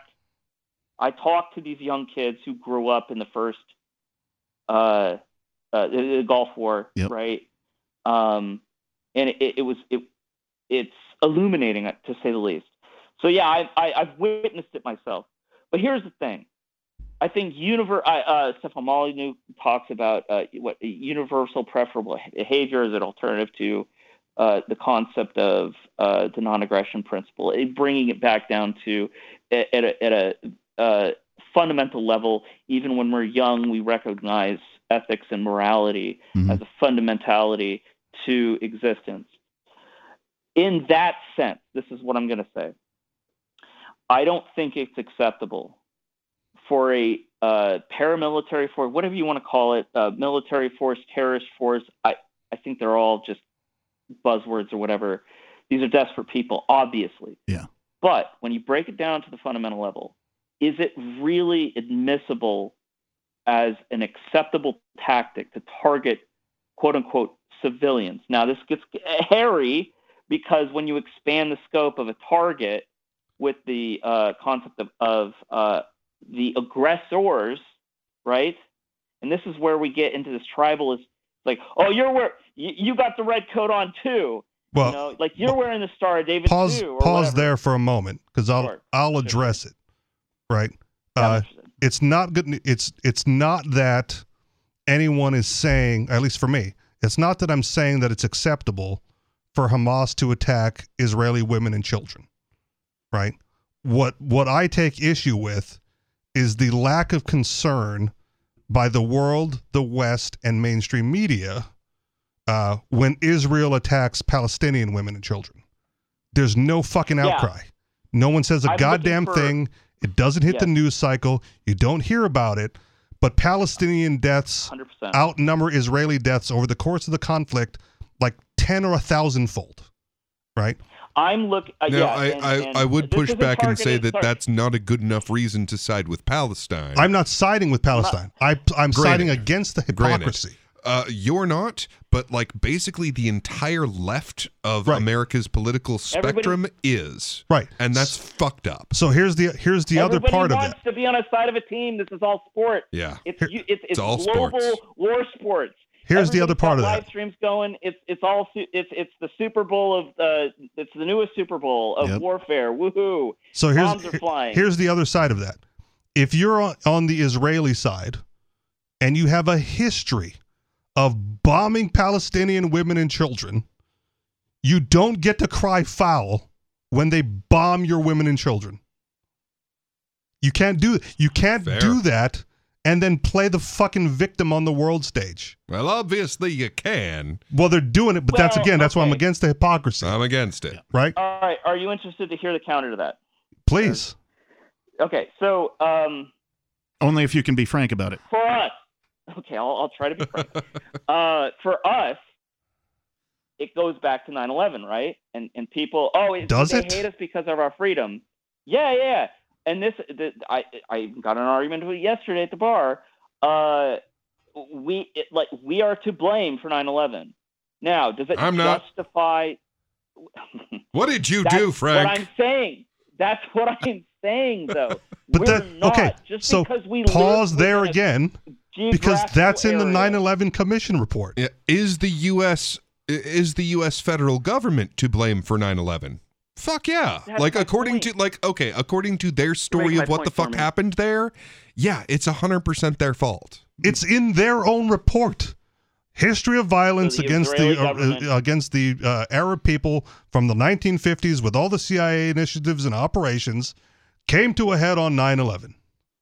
Yep. So yes, it's the American government's fault. Good job, Frank. Yep. And if the American government is at fault, you can't blame the people who have been bombed out of existence for 50 years when they retaliate against a civilian building, which isn't even really a civilian building. But all of that was not in my backyard. But it was government offices that civilians happen to occupy. Hey, Frank, thank you so much for the call, man. We appreciate you. We're coming up on our break time. Don't start none, won't be none. Mm-hmm. If you don't mess with them, the likelihood is that they won't mess with you. And if they do, then you have a good reason to defend. Yeah, it turns out blowback is real.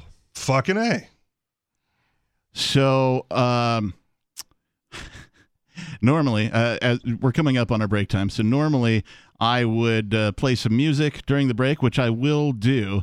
But we're going to do an a cappella jingle instead. Well, what I wanted to find was... About Silver Rounds? Yeah. No. I'm a big fan of this band. Silver Rounds. I'm a big fan of this band called Prong, and I'm looking for something where one of his songs was. Here we go. So Prong, this metal band, they're not thrashy. They're sort of techno doom heavy groove. Slam bands? They're groove-oriented band. One of my favorite bands. Tommy Victor is a great guitar player. They released a new album called Breaking Point. So the title track on this album is called Breaking Point. Oh, go figure. And the paragraph here, this is from bravewords.com. Prong released a lyric video for Breaking Point, which could be interpreted as anti-government song. Oh, no. To which Tommy Victor says, it could be. We live in an era where you can't even say anti-government. You can't be anything. Say Uncle Government. You can't be Uncle Government. You can't be anything that the media tells us not to be. Are you telling me Uncle Sam is transgender? It's 2023. Wouldn't doubt it. You're making me reflect on this song pretty well here, where they have this agenda. They're telling us how to think, and if we don't, we're in trouble. Wait till the first question mark in the White House. It's very dangerous times on that end. I think people are fed up with it. I really do. So I want to play some of this album, which just came out. It's only a couple of days old. And we will start, of course, with Breaking Point, the song in question from Tommy Victor and Prong, as soon as I can find where the starting point is. Because... In the beginning. Yes. The song started. Well, not necessarily in the beginning, but... And it went all the way until the end of the song. Oh, and of course, it doesn't give us the thing to do so. You can tell we're professionals. Yeah, you can tell. We're going to start singing Silver Bells again if I don't hear some music. All right, but this time, can I please have not the soprano part? Not exactly my bailiwick. All right, we're going to take a break. This is Beard Talk Live. We'll be back in 10 minutes, 603-283-6160.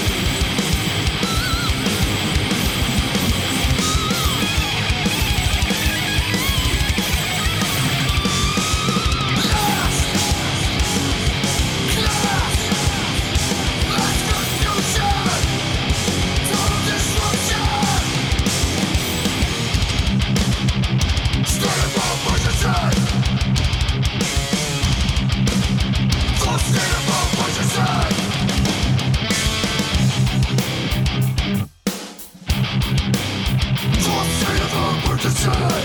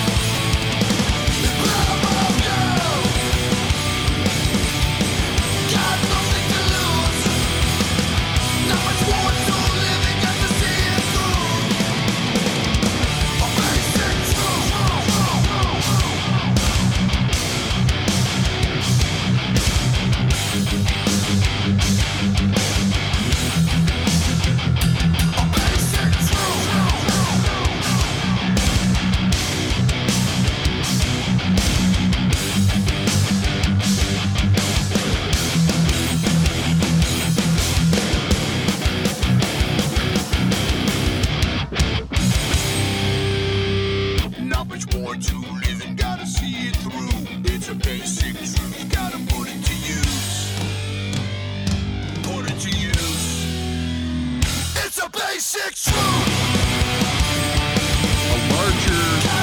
is a pin to your hat.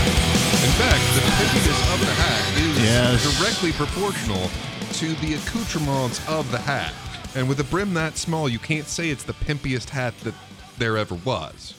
I think you just have Ian's pimp hat in your mind as like the large hat, but like find like a real pimp, he's probably wearing a Homburg. If you listeners wondered if we just stopped talking for some period of time during the break, the answer is no. No, we don't. The conversation continues without you while we're taking a break from, well, talking. So we did that. We took a break from talking by continuing to talk. And now we're done. It's because Bob Green wasn't here. And now we're done with our break time talking to talk some more. So anyway, the music you got to listen to was Prong. They just released this album a couple of days ago. It's called State of Emergency. Go buy it. Go download it. Go listen to it. Add it to your playlist or whatever the fuck.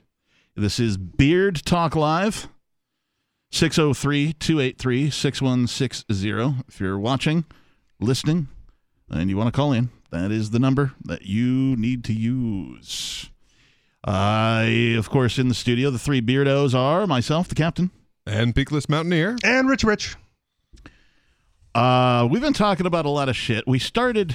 Talking shit. Yeah, we started talking about Ireland, and I want to continue doing that because there's a second article written by the same guy some period of time later after the first one.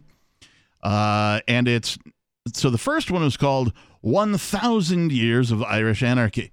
And it pointed out that the Irish had something that resembled a stateless society. They still had organization. They had arbitration. They had, what they call elders, right? They would have a person of an upstanding reputation do arbitration for them rather than employ the forcible policing and courts and all that kind of stuff. But this one goes a little bit deeper because, 1,000 years is one thing, but 9,000 years? That's a whole other thing. He says, I posted once before on Ireland and their anarchy that lasted for more than 1,000 years. This most remarkable historical example of a society of libertarian law and courts first came to my attention while reading Murray Rothbard's For a New Liberty. We covered that already. Murray Rothbard documented the Irish anarchy in his book For a New Liberty, The Libertarian Manifesto, when he wrote in part, the most remarkable historical example of libertarian law and courts, however, has been neglected by historians until very recently. And that was also a society where not only the courts and law were largely libertarian, but where they operated within a purely stateless and libertarian-style society. This was ancient Ireland, and Ireland which persisted in this libertarian path for roughly 1,000 years until its brutal conquest by England in the 17th century. And in contrast to many similarly functioning primitive tribes, such as the Igbos in West Africa and many European tribes, pre-conquest Ireland was not in any sense primitive. It was a highly complex society that was for centuries the most advanced, most scholarly, and most civilized in all of Western Europe. For 1,000 years then, the ancient Celtic Ireland had no state or anything like it. As the leading authority on ancient Irish law had written, there was no legislature, no bailiffs, no police, no public enforcement of justice. There was no trace of state-administered justice. How, then, was justice secured? The basic political unit of ancient Ireland was the Tuatha.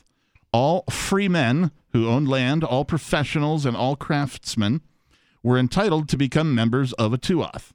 Each Tuath's members formed an annual assembly which decided all common policies, declared war or peace on other Tuatha, and elected or deposed their kings, quote-unquote. Kings is the only term. I don't want to cut you off prematurely. Sure you do.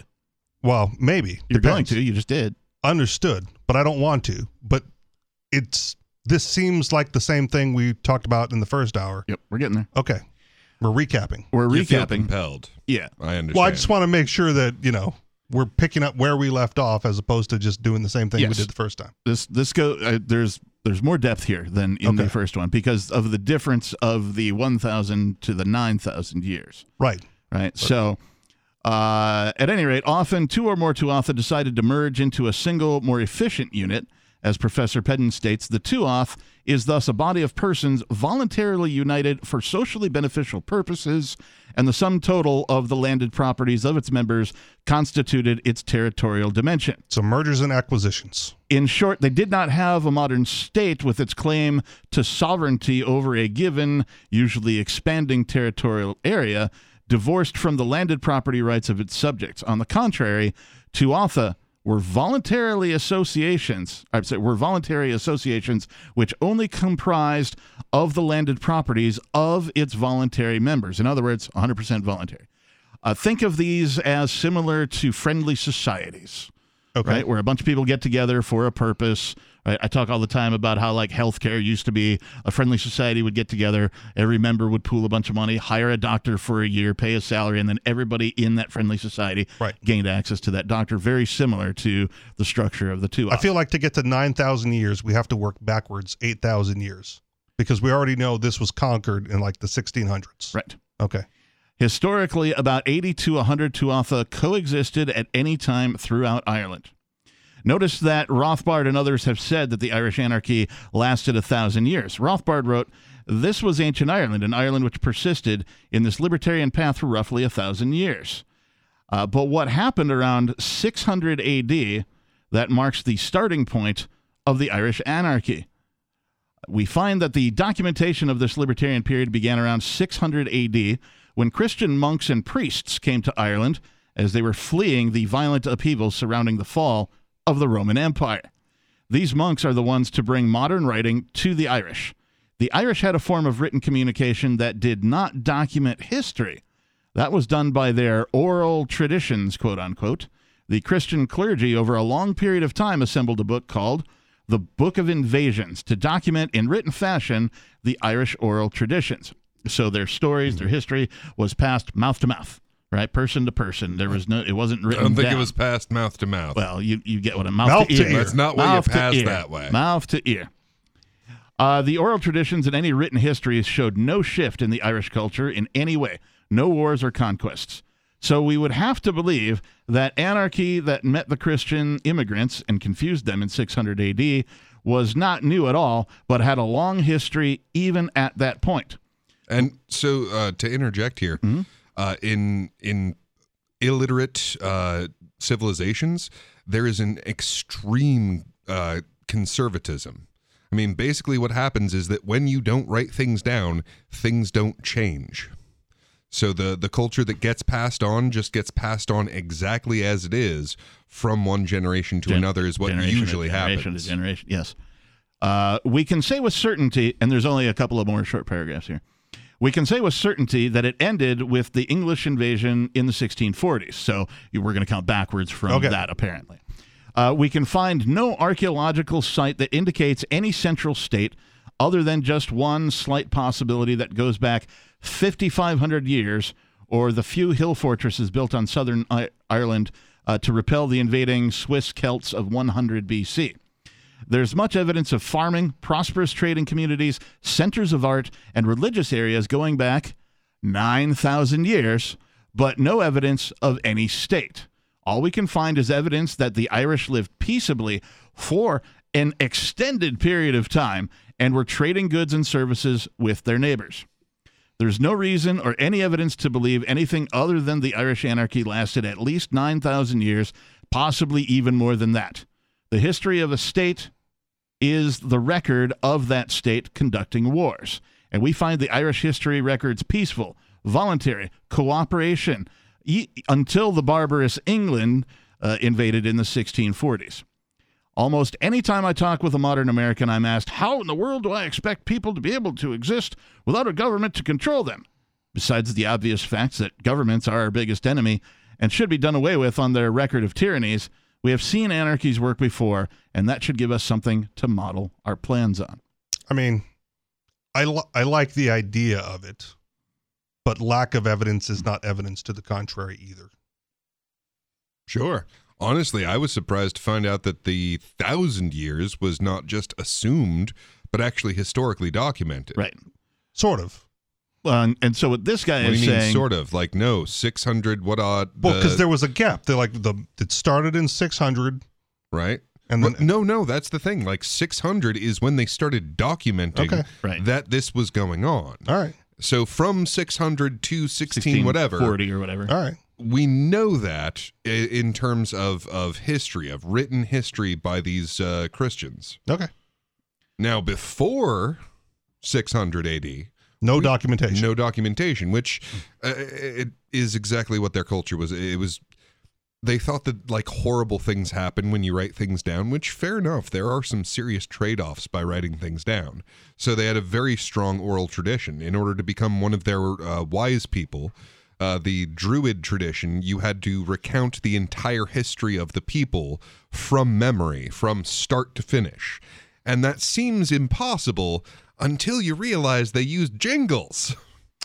Totally possible. Yeah, so I just say that like because you hear a song and like it was one of your favorite albums, and as soon as that song ends, your brain starts playing the song after that, even though the radio is playing something else entirely. There's a song I learned in grade school called 50 Nifty, and it basically is all of the United States in alphabetical order to a jingle. And so I can't do it without singing, right? Like I could write it down, right? I could in my head, Alabama, Alaska, Arizona, Arkansas, California, Colorado, Connecticut, right? Yeah. That's how it started. But can you do all the countries Animaniac style? I cannot. No, no. But yeah, absolutely.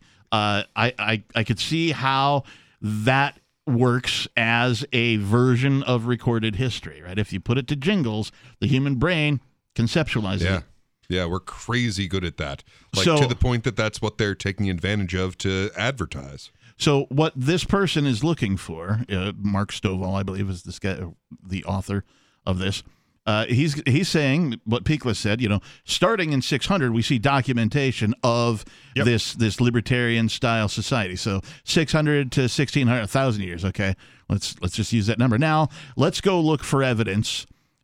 Before 600 AD. Let's look for anything we can find. Archaeological evidence, anecdotal evidence, other tribes or countries or communities of people who did write things down that may have traded with them or whatever.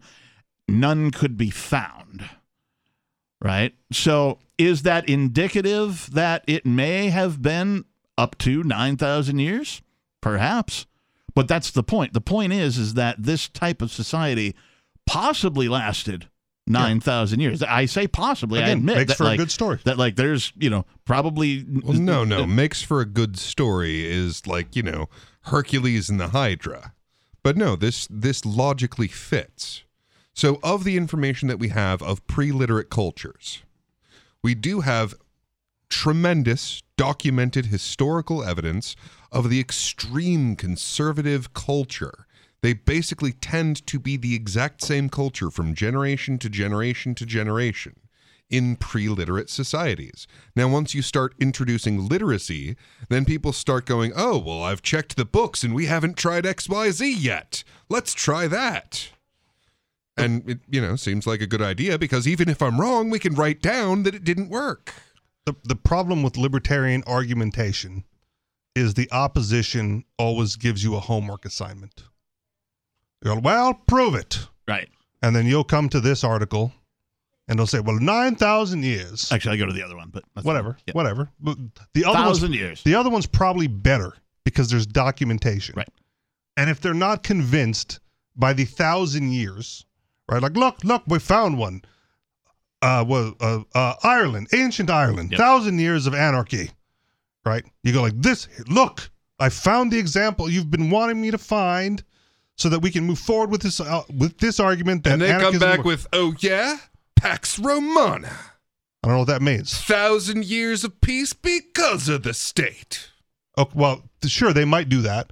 But if they're not convinced. Have you seriously never heard of the Pax Romana? No. Oh, it's among history buffs, well-read. It's kind of important. Yeah, I'm not a history buff. Because, again, that's the homework. When I tell you to read a book. Because I read a lot. I just don't read books. And I don't read history books because that shit's boring. So I'd say that the boringness of history... Listen to a show, damn it. You should know this about Richie Rich. The boringness of history is a psyop. Okay. Yeah, so the public education system intentionally makes certain things very, very boring. Okay. And prime among that is history, because the last fucking thing they want is people learning history on their own. All right, then how come the Bible's boring? Hmm?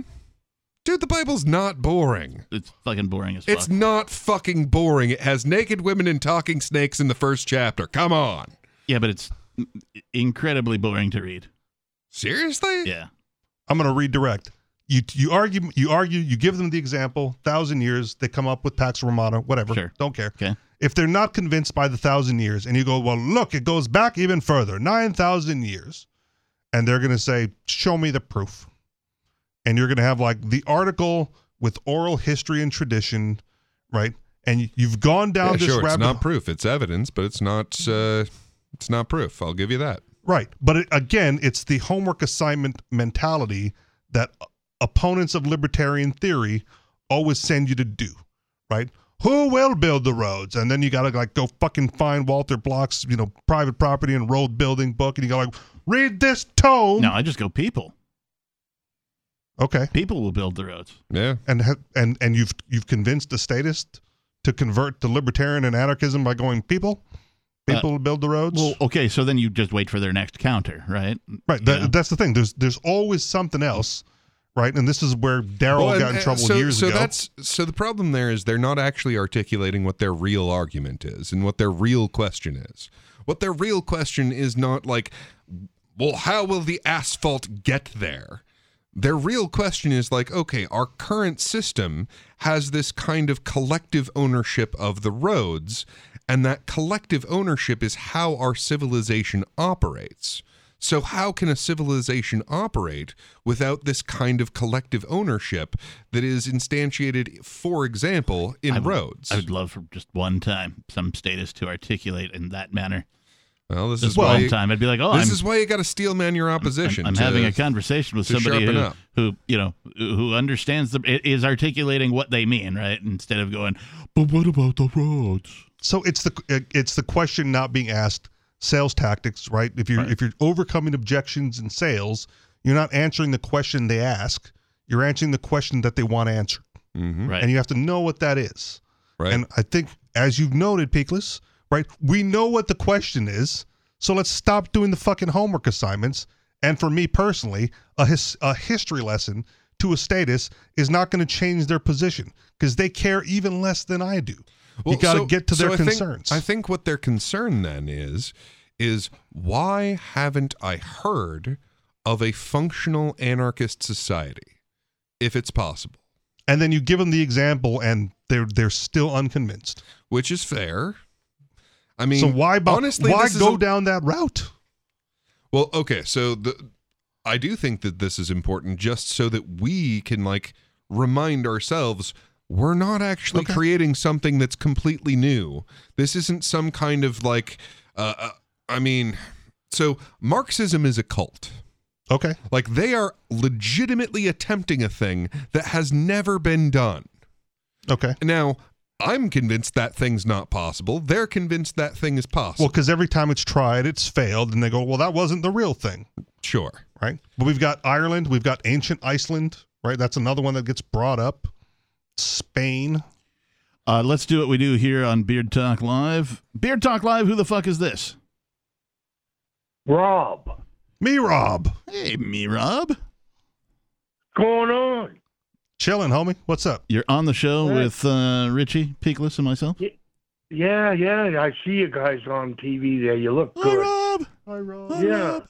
So, I got to agree with the captain, Peakless, about the Bible. It's not a very good book. Boring. It doesn't have a very happy ending, you know. But I mean, if you it's the number one bestseller of all time. Like, the evidence does not suit your. Yeah, but just because motels buy a bunch of them every fucking year. Hey! You know what the number one? They actually don't. You know what the number one restaurant in America is? Fucking Taco Bell.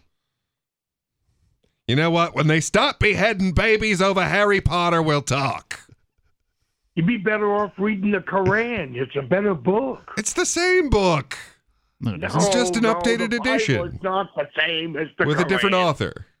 No, so you're saying read the Book of Mormon, for God's sake. It's an IP violation? Yeah. The Bible Part 2. 100%. Sorry, Rob, you're going to have a hard time talking over us. Go ahead. All right, so I'm just agreeing with the captain that the Bible's it's not truthful. It's like I said, it doesn't have a very happy ending. It's also curated. You know? Go read some of the other books. Well, what do you think the ending is? Well, Four Horsemen of the Apocalypse. That's not the end. Dragons and snakes. But anyway, I mean, basically, the thing literally ends happily ever after.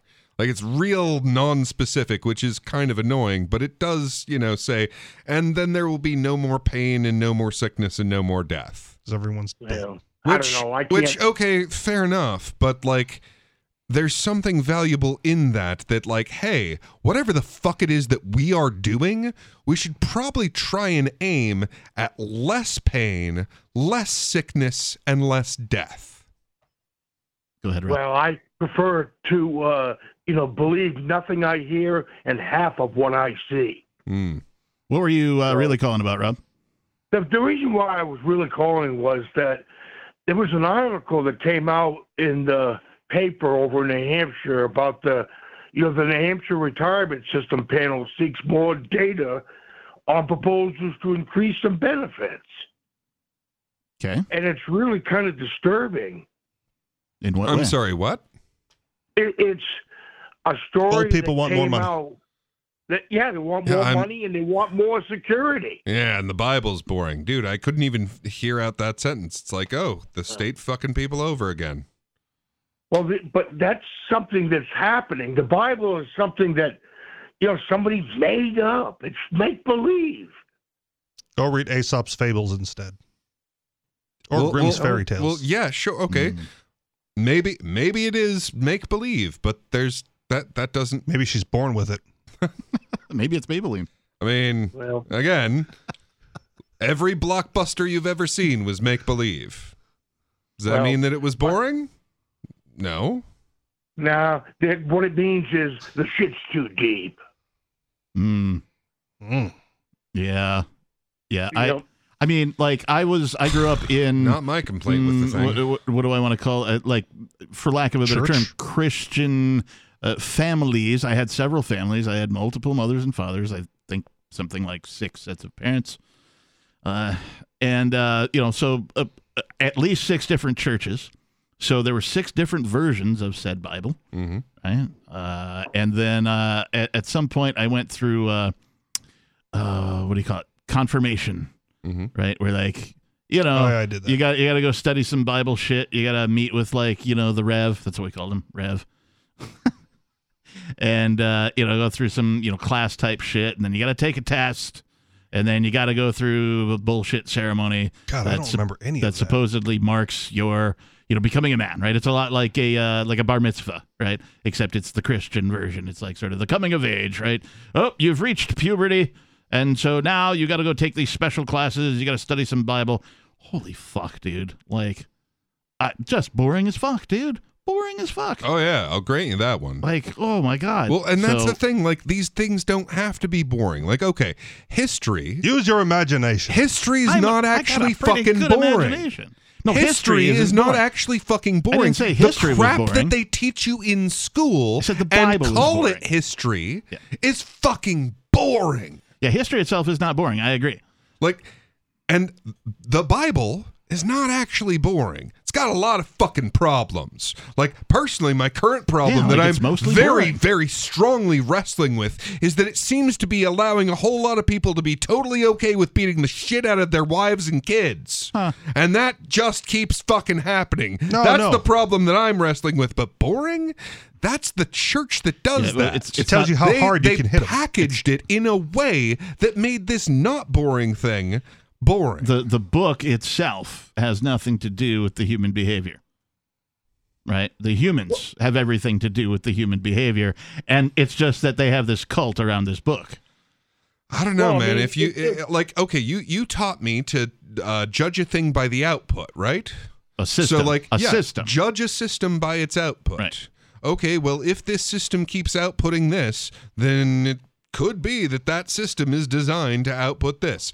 And it seems to me that the output of the Bible, especially in Christianity. But I mean, fuck, Christianity and Islam definitely have the beating of wives and the beating of children very much explained away as a good thing. Mm-hmm. Yeah. Gotta keep them bitches in line. I would only say that I would recommend those kind of folks to smoke more marijuana.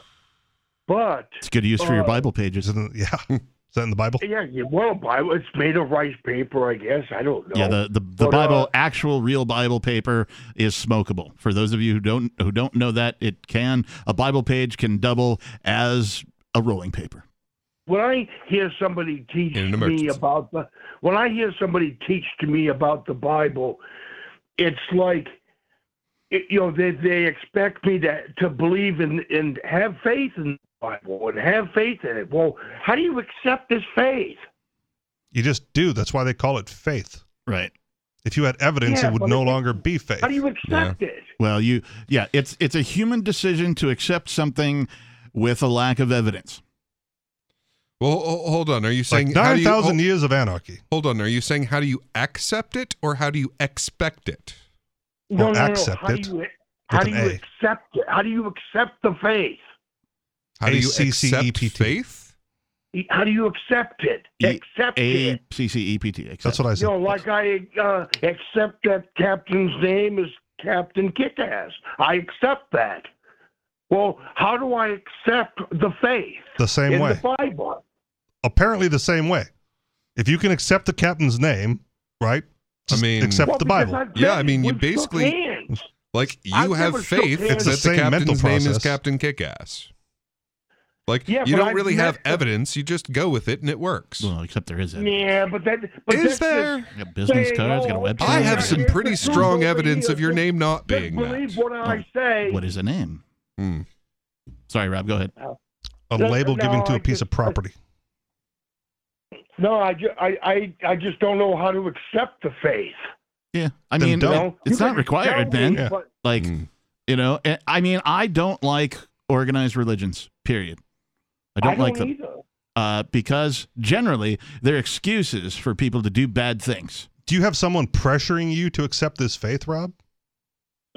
Well, I have I don't know if I want to talk about it, but I mean...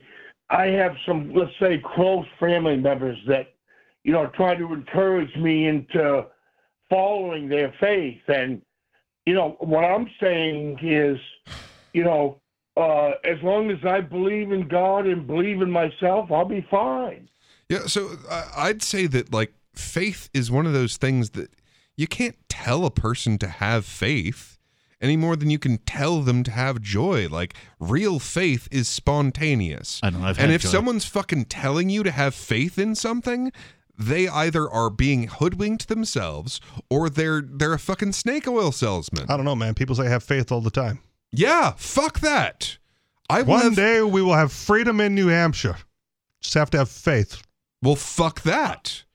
No, I want reason and evidence for some shit like that. There isn't any right now. I'm not sure I want faith. Disagree. We just got a chunk of evidence that it's at least possible for a civilization to operate without a state. That's some evidence, and I have plenty of reason for it. But faith, I'm not going to act on it like that. Sorry, Rob, go ahead. I have evidence. And the evidence is you and I, Peakless, have shook hands. You know, and I know that you're a worthwhile person deserving of pride. I appreciate the compliment. Yeah. Yeah, faith. And I accept you will generate plenty of faith in some things yourself. And some of that's going to be misplaced and some of that's going to be right on. But when someone's telling you that you should have faith in a thing, fuck that. I don't know if I want to have this faith because it sounds like she's been around to everybody. I'm not sure what she's carrying. Here's the difficulty accepting the Irish anarchism as something plausible in the future, right? Like they had it for 9,000 years. Well, let's just say 1,000. Okay. They had it for 1,000 years. Let's say 9,000. Let's say 9,000 years. And then they were overthrown by a state that has existed since then, right? Mm-hmm. And that's the condition we're in. We don't get like the a priori, oh, could this exist before state intervention? We need evidence that it can exist after state intervention.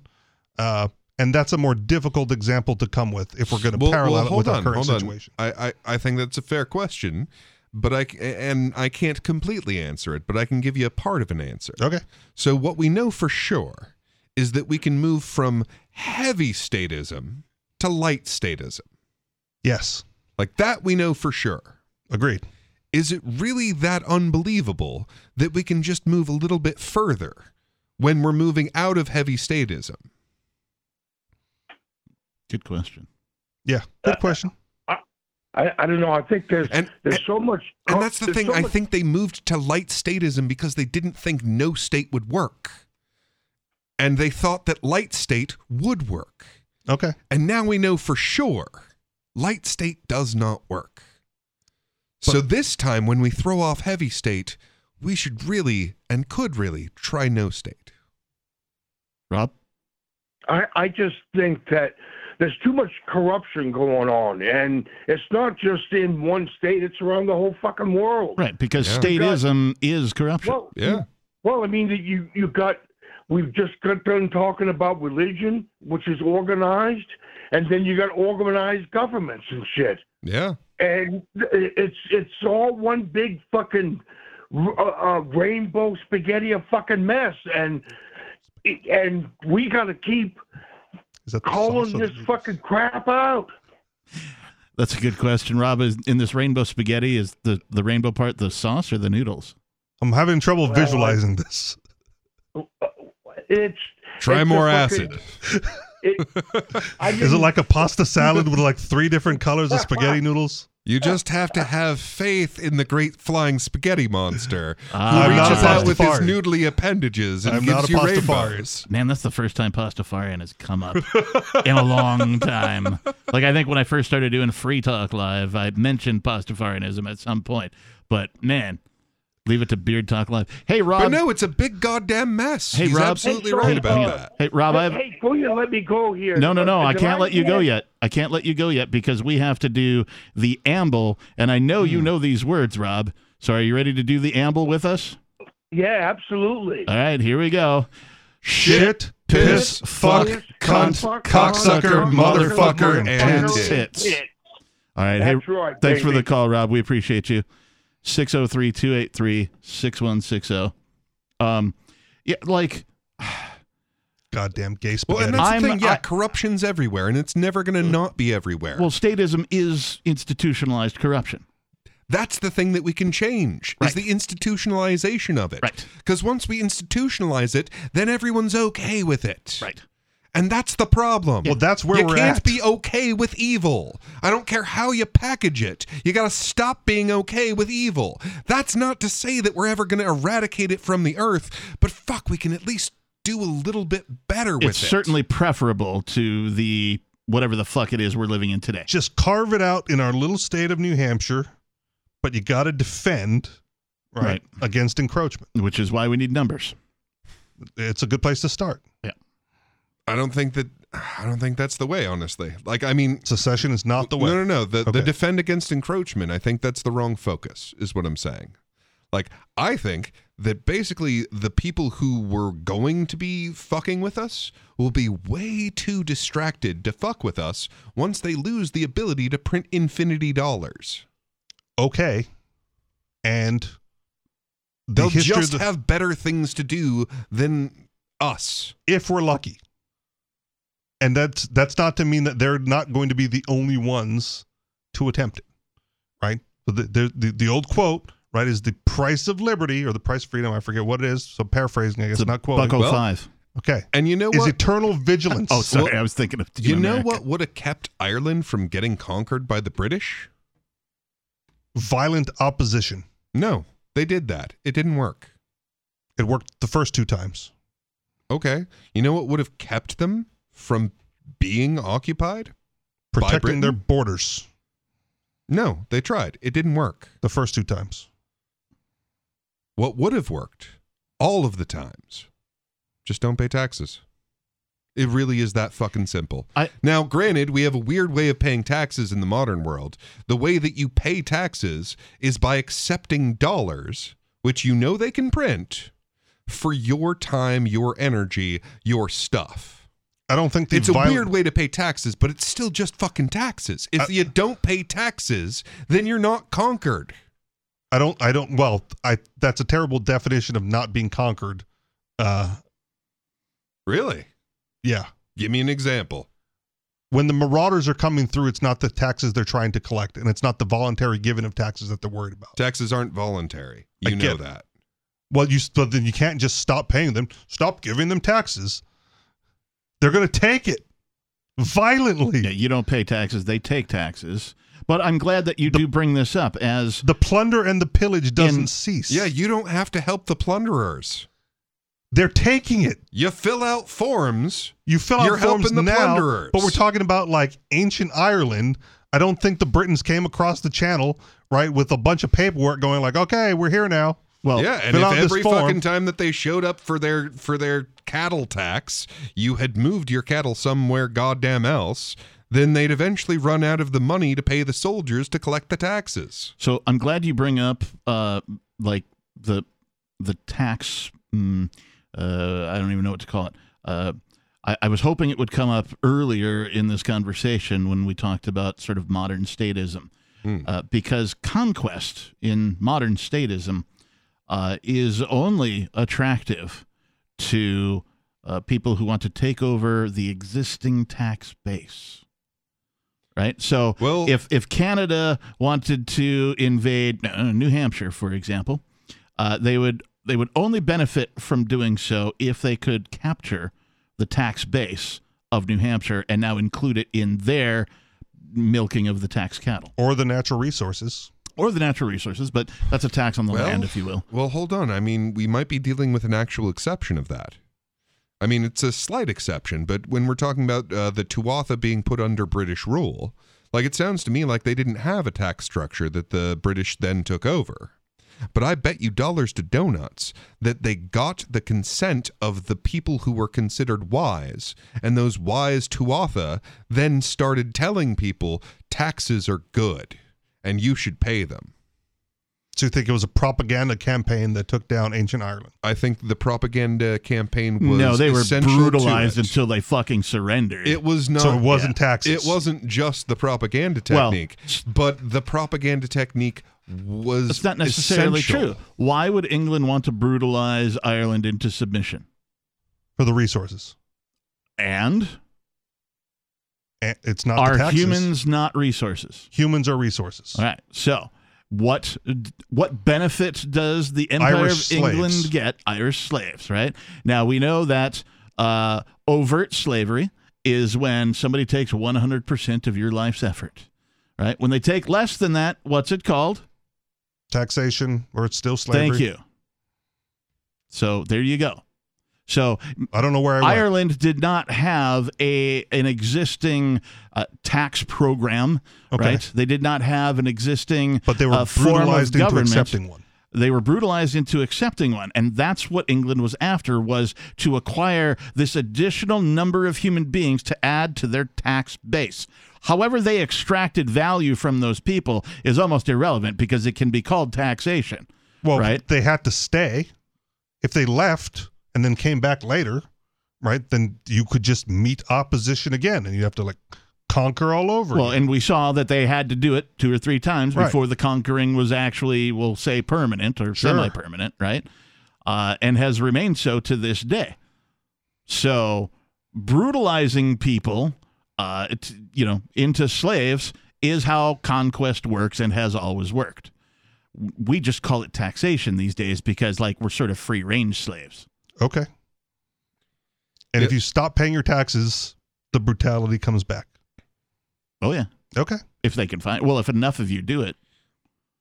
So a lot of the argument of the necessity of an existing tax structure is an argument of would you rather... tax base, people. I'm talking about humans as a resource. Well, I mean, even as a structure. So like yeah, sure, it would be great to take over New Hampshire because you have a tax structure. Like, people are already used to paying taxes. There's a method of collecting them. The network already exists. There's a method of collecting taxes in New Hampshire? Yeah. No, meth head. Oh. Yeah, sorry. I was making a joke. You missed it. Oh, I did. Okay, go ahead. Can I? Carry on. I don't know, can you? So it makes a very tempting target. I interrupt them one fucking time. In that it makes a very tempting target in that the tax structure already exists. So all you have to do is make the end point not DC, but your own pocket. Now, if, on the other hand, New Hampshire does not have a taxation structure, mm-hmm. and this is crucial, and, say, Maine does, and you could take over New Hampshire, but you could just as easily try and take over Maine, then you're going to aim at Maine because it gives you a better return on investment for your brutality. Right. Now, the reason that Ireland got taken over by England is not because it had such a great payoff. It's just it was an easy target because it was right there. Proximity. Proximity. Every other target was harder to get to. So they kept trying to do this one, not because it was a great payoff, because, well, it's right there. So I think that's a big part of the argument that gets missed, is that, okay, even without a tax structure, like, it really depends on, do you have a different target for them to aim at? As connected to the United States, we are right fucking here. Because they've already got Maine, they've already got Vermont, they're not going into Canada, so if New Hampshire separates, we're still right here. Right. We're not going anywhere. We're not going to move the landmass of New Hampshire. We're still going to be surrounded on three sides by the United States. Mm-hmm. Yeah, I think the opportunity that we're going to get is when the American dollar goes to zero. Okay. And there will be so much resulting chaos in that they simply won't have the power to keep us under their reign. This might be like a Scooter-ish like thought process here, but hear me out. It would be almost beneficial to have a power-hungry governor who wants all that for himself. Because then he would lead the charge. What? Because he would lead the charge to secede, knowing that he would then capture all those taxes from the existing tax base. It is a fair argument. Benevolent dictator? Well, a dictator that performs unwilling benevolence. Like, look, I want to take steps to get to something that resembles the society that we've described amongst the Irish, right? Something where, you know, we have a civilization, we have technology, we have cooperation, we have community, we have systems of resolving disputes and all that kind of stuff. And so within that quest, like if that's the destination, I support taking steps in that direction. Right? You can't even get libertarians here who have moved for the Free State Project to want to move past the state level secession. They're going, no, state's the perfect size. Why do you, if you break it up into counties, then it's too hard to travel because different counties will have different rules and you'd be under all kinds of different threats and from different places. And so, like, state's the perfect size. Think of the passports. Right. Yeah. And I've heard that argument. Well, I mean, that's basically what turned Mark into a status. Our passports are awesome. Okay. If you secede, you won't have the American passport. Think of all of the countries that you would then have to negotiate being able to go to. Yeah. I don't want to go there because they're fucking full of statists. True. Seriously. No, I think this is going to get accomplished in a network method. Like, okay. Whether or not this is the particular place that continues to be the spear point of freedom, I don't know. But I do know this. There is a technology that is fundamentally freedom, and it is a more powerful technology than the competing systems of value. And technologies have this weird way of, if you keep using them, the ideologies that are encoded inside of them become a part of you. Are you going back to cryptocurrency? Yes. Okay. It's exactly what I'm talking about. We tend to do that here at Beard Talk Live. Well, and again, we're on Beard Talk Live, right? So I can shit talk Edge a little bit, not Edge, but Dash a little bit. Who the? Yeah, go for it. Okay. They're not a sponsor. Not of this program anyway. And dear Dash, if you want us to quit shit talking you, give me some. So at one point in time, there was an interview on like Free Talk Live, and I think I came in and I talked about this afterwards. The Dash representative or whomever that dude was pitching the idea of inflationary Dash. Mm-hmm. And so aside from Bitcoin's cap at 21 million, right? Like the other cryptocurrencies out there are inherently inflationary. No. What do you mean no? So Litecoin, for example, Bitcoin Cash, there are non-inflationary, non-Bitcoin currencies. Right. Okay. But all the other ones, right? The 8,000, 17,000 other ones. Some of them are, some of them aren't. Which one do you think the government is going to use to buy their weapons? Tether. Go on. USDT? Yeah. Oh, yeah, 100%.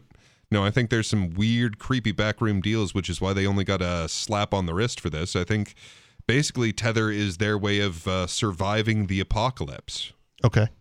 Yeah, I mean, that's their way of getting onto the distributed blockchain and, I mean, keeping some semblance of their original power. I mean, it won't be all of the power that they have now, but it'll be a lot more than they would have if they didn't have these deals with Tether. Okay. So yeah, I think that's the one that they're going to use for their digital currency. So they're not going to be using a non-inflationary currency. Correct. Tether, they said, is tied 1-to-1 to the dollar until it wasn't. I mean, you can still get dollars for it if you want. Okay. And like their model basically works for them to be tied 1-to-1. Their business model is sound on that. But yeah, it's a completely inflationary currency and a controlled currency. All right. Yeah. I mean, that's going to be for like my kids to fight. That's going to be the battle that they have to fight is like, hey, inflationary blockchain versus non-inflationary blockchain or even controlled inflationary blockchain. Because Tether can get inflated as much as they feel like, whereas, say, Monero at least has some kind of cap on its infinite inflation. Somewhat.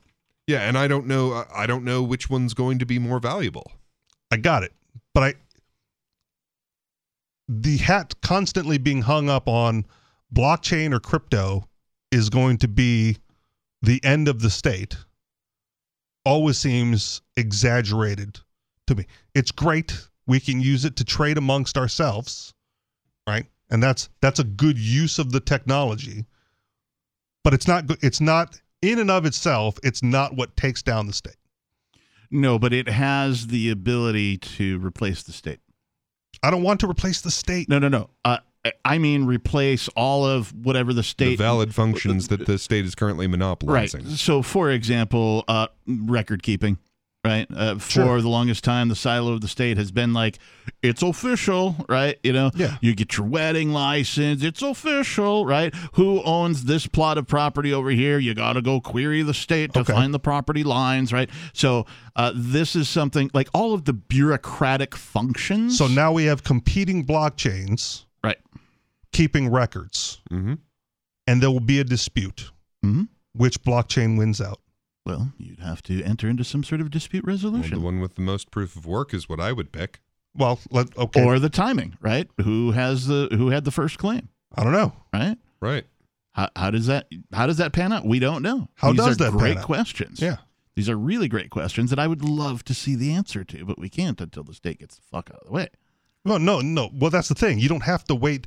If the technology is as good as you claim, you don't have to wait for the state to get out of the way. Because you can already do it, right? Like with an X, right? Sure. Like I could upload a copy of the title to my vehicle, right, to the blockchain, right? Now it exists on whatever chain, right? Whatever chain I picked, and I pick Dash, whatever, right? It's on the Dash chain, just because you're ripping on Dash. Because they purposefully wanted to inflate it. I have some serious issues with Dash. And so now I want to sell my car to Peakless Mountaineer because his car broke and he needs to get a new one. Okay. And so we arrive at a price, and Peakless Mountaineer pays me the money, and you know, I digitally sign this you know, Satoshi, this little piece of Dash, and once that is transferred to him, he now owns the car. Okay. Right. So we do that, and now it's his car. I give him the keys, and he drives away. Where does the problem come in? If someone else presumes to claim the same thing. So if they're like, that's my car. Mm. And if you look over here on Tron, I registered that that was my car. Right, but if we amend the Satoshi with the bill of sale between you and I, mm-hmm. right, that's evidence that you bought the car for me. Not even that. Let me make a counterexample with like real property and real estate. Okay. Right. Peakless, you've made the claim that you need to like mix your labor with the land, and so it shall be. Well, that's the origin of property, is to mix labor with nature. Yeah. I mix my labor with the land, and I have a plot of land. And then I like keep mowing that lawn. What's that? Like you keep mowing that lawn for a week. Let's just say I do it for a week. I mix my labor. You know, this is my plot of land. I register it on the blockchain, and then I abandon it. Mm-hmm. And some squatter comes over and lays a claim to it and registers it on his blockchain because, you know, it's on mine. Maybe he knows about the blockchain company that I'm with. Maybe he doesn't. Who knows? Maybe he looks into it. No one's done anything with the land in a week or two. Who cares? Okay. And then I come back after he's improved the land further. Okay. I said, well, my blockchain says that I've had this parcel of land for 3 weeks now, and you've only had it for one. Whose land is it? Okay, so if he's got, like, here's a picture of this plot of land, and, like... registered on the blockchain. Right, exactly. So I've got the fingerprint on a blockchain, so I know that this isn't a doctored photo, because if one damn pixel was a little different, it wouldn't have the same fingerprint. And my blockchain precedes his by a week. Yep, so we know for a fact that, like, okay, here's your picture, you've got, like, a nice mowed lawn. And then here's his picture, and it's all fucked up, and clearly part of nature. Or he mows the lawn and mixes his labor with it a week after I've mixed mine. Well, I registered it, he registered it. You have the prior claim. Okay. It's really that simple. Like, okay, here's proof that you mixed your labor with nature. He has no proof that it was nature when he got there. Yeah, so these arguments are great fun. How long does he have to wait? I have something else that I need to get to because you guys are here. These arguments are great fun. I think that what you need is an agreed-upon starting point, right? You'll never find one. Well, no, I think you will, because right now everybody agrees that the government is the registrar of officialness, right? Okay. So you just take every title and you go, okay, let's upload that to the blockchain, make a copy of that. But there's already abandoned property, and already squatters' rights to access that abandoned property. Sure, and so no problem. And I don't recognize that. What's that? You don't recognize that? No. Okay. All right. How long does it have to go before it's back in a state of nature? Well, so when it stops being that thing. So, for example, a chair. Okay. Now, a chair, its purpose is to be sat upon. The argument of portable property is different from that of real estate. Fine. A house. A ghost town. So, a house. Like, keeps the rain off your head and all that, right? Yep. You can live in the thing, right? You can live in the thing. Now, once you've left that the fuck alone to the point that it's not a house anymore. So that has to collapse. Yes. Okay. Yeah. Then it's not a house anymore. It has stopped being the thing that you made and returned to a state of nature. Now it's chaos again. So if someone comes along and they like pull boards off of what used to be a house, but they can go like, look, this isn't a house. So okay. Are you guys clear enough? Are you guys familiar? I'm segueing here. Are you guys familiar with North Dumpling? No. You've never heard North Dumpling? There has already been a successful, peaceful secession from the United States. Okay. Of North Dumpling. It was led in 1988 by none other than Dean Kamen, inventor of the Segway. Oh, okay. I said Segway before the Segway because I knew Segway was coming up. I wanted a double Segway. Wow. Yeah, that's right. Clever guy. Among hundreds of other things, he's also the founder of FIRST, for Inspiration and Recognition of Science and Technology, an organization created to build students' interest in science, technology, engineering, and mathematics. Kamen, age 72, is a native of Long Island, New York. In 1986, he purchased North Dumpling, it's an island, North Dumpling Island, for $2.5 million. The island is 2 acres, located 3 miles from Noank, Connecticut. I'm probably mispronouncing that. Noank, N-O-A-N-K, Connecticut. It lies within the territory of the town of Southold on Long Island, New York, in New York State. It came with a mansion and a lighthouse. In a presentation Kamen gave to a small group in May 2015, this is the story of North Dumpling Island's secession. Kamen wanted to build an electricity-producing wind turbine on the island to power his home, but New York bureaucrats told him he couldn't. They said the proposed turbine was too big and the noises would disturb his neighbors and kill a whole bunch of birds. Kamen owned the entire island. They told him he couldn't build any structure more than 40 feet tall without a variance, and he wanted to build a 100-foot tower. In November 1988, Kamen threatened to leave the state of New York and contacted Connecticut Senator George L. Gunther, Republican of Stratford, about annexation. I thought it might be better if North Dumpling Island annexed Connecticut, said Mr. Gunther. He went on to become Mr. Kamen's Secretary of Interstate and now holds dual citizenship. Kamen spoke with a friend at Harvard who happened to be an expert on constitutional law. They found a loophole that allowed him to secede not just from New York State, but from the U.S. entirely. As Kamen relates, we worked out a diplomatic settlement to avoid an armed conflict. Perhaps unsurprisingly, New York State didn't acknowledge the legitimacy of North Dumpling as a separate nation. It continued to send Kamen warning letters about his wind turbine. Kamen responded by sending the letters to the New York press with this statement: see how disrespectful New York bureaucrats can be? They dare threaten the head of an independent nation state, quote unquote. Eventually, the warning letters stopped coming. The sovereign state of North Dumpling has its own flag, constitution, visas, and passport stamp. It also has a cabinet, a newspaper, the North Dumpling Times, and currency simply called the Dumpling. Nice. I thought that was pretty great. The exchange rate is 1,000 dumplings to $1 US. Okay. And I don't know, like, does that flex at all with the value of the dollar? I don't know why he devalued his dumplings so much. Yeah. It has its own navy, a surplus amphibious vehicle. It has an air force, a helicopter. Kamen playfully refers to himself as Lord Dumpling. I like it. It also has a national anthem, with lyrics written by a Broadway director, Paul Lazarus, minister of brunch. The first verse, sung to the tune of America the Beautiful, goes, oh, isolate with star-filled skies and crashing waves of foam, from Moonwatch Hill to Great Stonehenge, oh, blessed second home. While visiting the White House, Kamen even got then-President George H.W. Bush to sign a non-aggression pact with North Dumpling. Wow. A local morning talk show visited North Dumpling to do a broadcast. Kamen asked one of the show hosts if he'd like to convert his U.S. dollars to dumplings.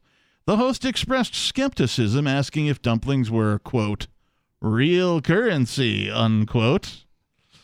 It's the only currency you can spend on North Dumpling. Kamen accurately pointed out that U.S. dollars are the currency that should really be questioned. The dollar had been taken off the gold standard decades earlier and was now backed by nothing but thin air. Imagine if you had to pay North Dumpling dollars to get off the island, because it's the only currency that the helicopter will take. If there's a restaurant on North Dumpling Island and they serve dumplings, do you pay for your dumplings with dumplings? Apparently so. Is it a dumpling, dumpling, dumplings? Ooh. Buffalo? The nation of North Dumpling even gave foreign aid to the United States. On the wall of his home, Kamen has framed... Wait, what? The nation of North Dumpling even gave foreign aid to the United States. They are now complicit in war crimes. On the wall of his home, Kamen has a framed foreign aid national treasure bond in the amount of $100. The reason for the aid is printed on the certificate. This is a quote from the certificate. Once the technological leaders of the world, America's citizens have been slipping into woeful ignorance of and dismaying indifference to the wonders of science and technology. This threatens the United States with dire descent into scientific and technological illiteracy. The nation of North Dumpling Island hereby commits itself to helping rescue its neighbor nation from such a fate by supporting the efforts of the Foundation for Inspiration and Recognition of Science and Technology, in promoting excellence and appreciation of these disciplines among the peoples of the United States of America.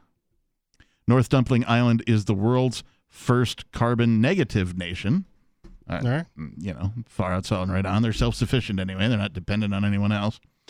Despite being the supreme leader of the independent nation of North Dumpling Island, Kamen spends most of his time right here in New Hampshire. He has a home in Bedford and founded... Goddamn immigrants. And founded and works at... he works at some DECA Research and Development Corp headquartered in Manchester.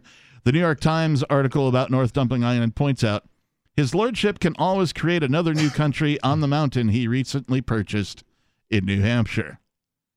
So we're moving to the mountains.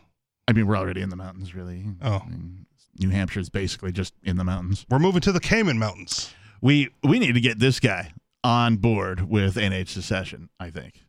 He might already be. I don't know that he isn't. But this came from NewHampshireSecession.com. So if you want to read this article, you can go over there. I thought that was pretty fucking neat. Yeah. Right? Here's a guy, bought an island, said, hey, you know what? I want to build a thing. And government was like, fuck you. Well, and the thing, like, you were talking about the Tuatha. Yeah. And the thing was, you could just leave.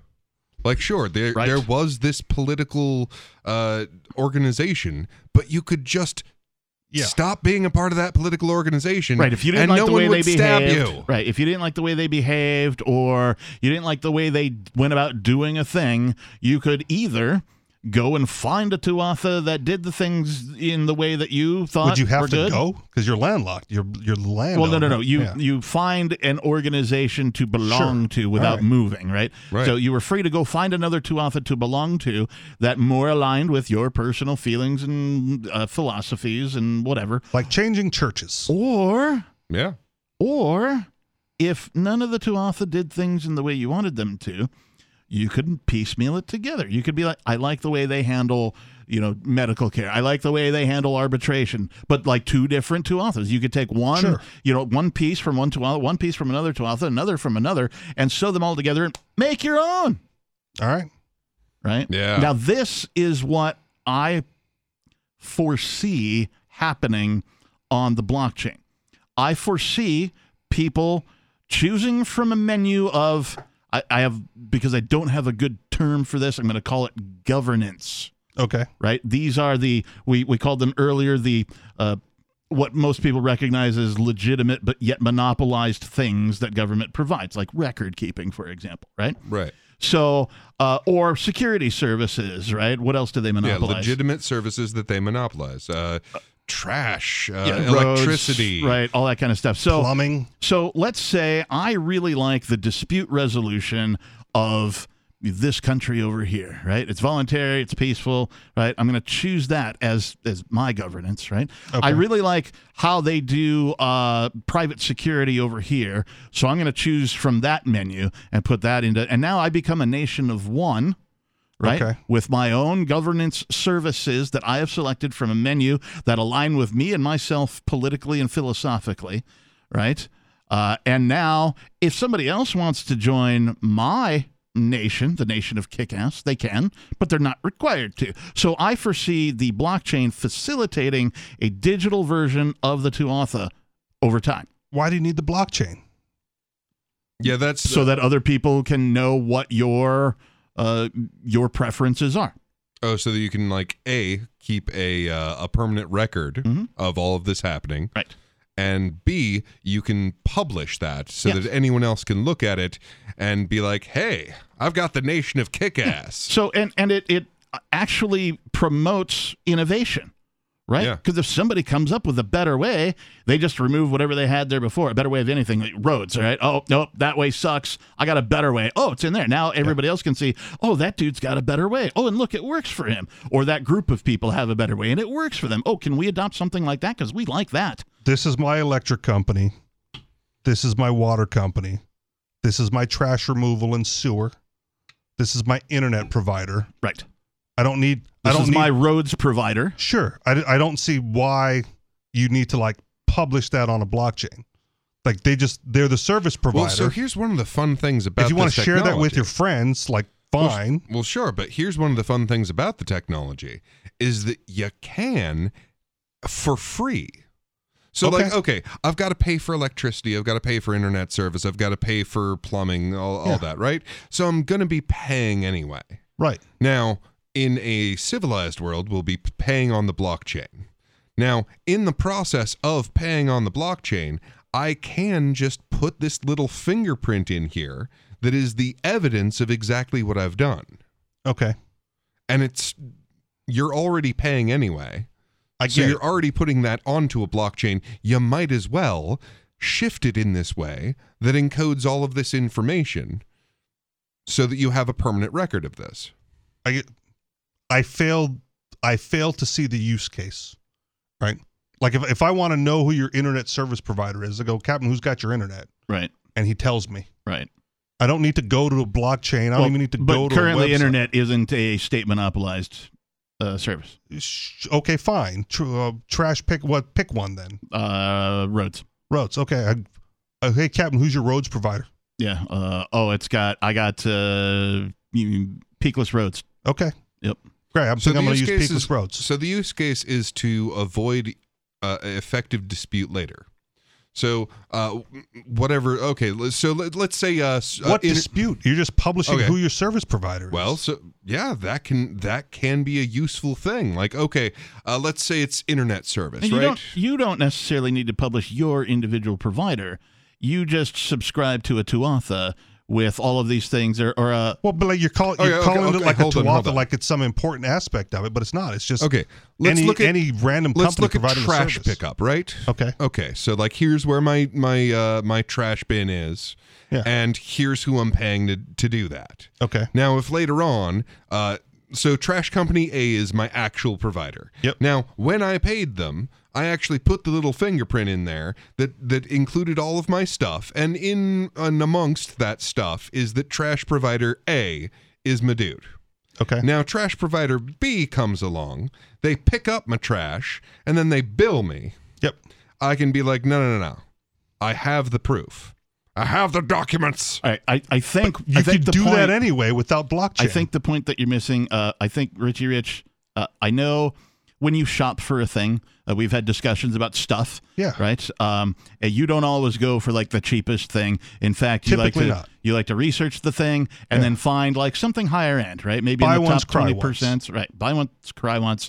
You know, get yourself something nice that's going to last, so you don't have to rebuy it later on down the road. That's right. That's ultimately like a frugal decision in the long term view. Right. So the benefit to having something resembling a Tuatha is simply for the price discount. Once you belong to a group that has a whole bunch of these services, and it's a larger group of people, or even a smaller group of people, right? Okay. You're going to get either more services or a less price. There's going to be some benefit to it. Think of it as like a different version of Amazon Prime. Okay. Right? Except now you belong to this friendly society, if you will, this digital Tuatha, right? And they negotiate on the behalf of all of their membership base a better price or better services, or a longer contract to keep the services going at the lower rate, etc. and so on. And you're saying like this is impossible without the blockchain? No, but I'm not saying that's impossible without the blockchain. I'm saying it's more probable with it. Okay. Because it can replace current record keeping, current bureaucracy, and so it makes itself more apt to these types of ideas. Well, and it's faster, easier, more efficient. Right. So like, let's say, okay, I also say, I get my meat from Hannaford, right? Sure. And let's say that like I end up dying and I was very clearly poisoned by meat. And you're like, well, shit, where did he get his meat? Well, now we don't have to wonder that. We have an absolute proof. Oh, it was definitely that shop right there that had the tainted meat. Well, I can make sure that I don't deal with that fucking shop right there. Yeah. I don't know if you went to like Captain's house and ate some of like Shaw's meat, and that's really what did it. And I don't know. I'm a market basket guy, so like, does it really affect me? Like, it seems like an extra step that doesn't add value. Well, what it does, particularly in the case of you're getting a group of people together to negotiate on your behalf so that you don't have to. Yeah, it's a union. Instead of you calling the internet company, the roads company, the list goes on and on and on, right? You just join one of these groups where they negotiate for you.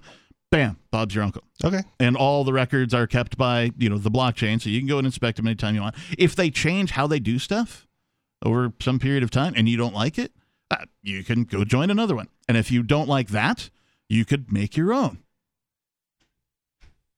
All right. So that's how I see it playing out, right? I see it playing out, taking a page out of history, right, and adapting it to the digital domain so that people can have their choice, their preference. We know that all three of us here are individuals. Your preference is different than mine. My preference is different than his is different than yours. And we should be able to subscribe or unsubscribe or pick and choose the services that we want, period. Well, okay, I'd like to point something out, too. So we were just talking about the, like, well, was it 9,000 years or was it 1,000 years? And the way that we know that it was definitely 1,000 years and maybe not so definitely 9,000 years is the written record, right? Sure. Now, when that particular monk was making his record, I don't think he fucking had in mind that a bunch of anarchists were going to be looking at that later and going, see, there's the record and this is why this is important. He doesn't fucking need to know that. He doesn't need to know that part of the importance of keeping that record is that we'll be able to prove that this idea fucking works and that maybe we can have a little bit more peace in the world because we proved that the idea works. He doesn't have to know that. It's just important that he keeps the record. Okay. Now, with all of this stuff, yeah, we don't know. We don't know what they're going to use it for later down the road, but being able to have a perfect and complete record of things for essentially free is going to be an extremely useful tool down the road. That only appeals to you as a history buff. Like, I don't care. I don't need to keep a record. Like, also, how do you know he wasn't sitting there going, you know, I'm going to write this shit down so some motherfucker in the future. You're doing it. Well, right, but the specific... So he might have been. No, my point is that the specific application of it... Yeah. It doesn't matter if he knew that or not. Yeah. But he wrote it down, and the fact that he made the record means that we have all of these abilities that he wasn't going to imagine New Hampshire. Right. He wasn't going to imagine the Free State Project, but that's okay. He doesn't have to. We can still use the record and still gain the wisdom from having had the record. And in the same way... Yeah, I have no idea what the future is going to use these records for. But they're going to be valuable. The other really interesting thing is that we know through records and history of statism that to the victor goes the writings in the history book, right? Okay. And has for, you know, whoever wins the wars writes the history books, right? Well, for the first time ever, we have the ability for history to be tracked not by the winner of the wars, but by human beings themselves individually. Well, if you get conquered, they're going to destroy whatever records you have digitally as well. They fucking can't. Can't destroy the blockchain. You absolutely can destroy the blockchain. No, you can't. Yes, you can. How? Because it exists on digital computers somewhere. Mm-hmm. Okay. And much like they burn down... Not somewhere. On many. Everywhere. Not everywhere, because the entire world isn't on your fucking blockchain. So are they going to come and destroy the entire world and just get rid of the blockchain? It's basically what it would take. If they're conquering, they're going to take something. I mean, if it's like aliens from another planet, perhaps they would destroy the Earth just so they could take over it, in which case none of it would matter anyway. Do you think the Argentinians give a shit about the history of the United States on the blockchain? I mean, what does that matter? It doesn't. That's the thing. I'm completely confused by the question. The history of the United States on the blockchain? You have the history of the world, whatever things you want. They sure as fuck would want to know about the history of their own geographic area.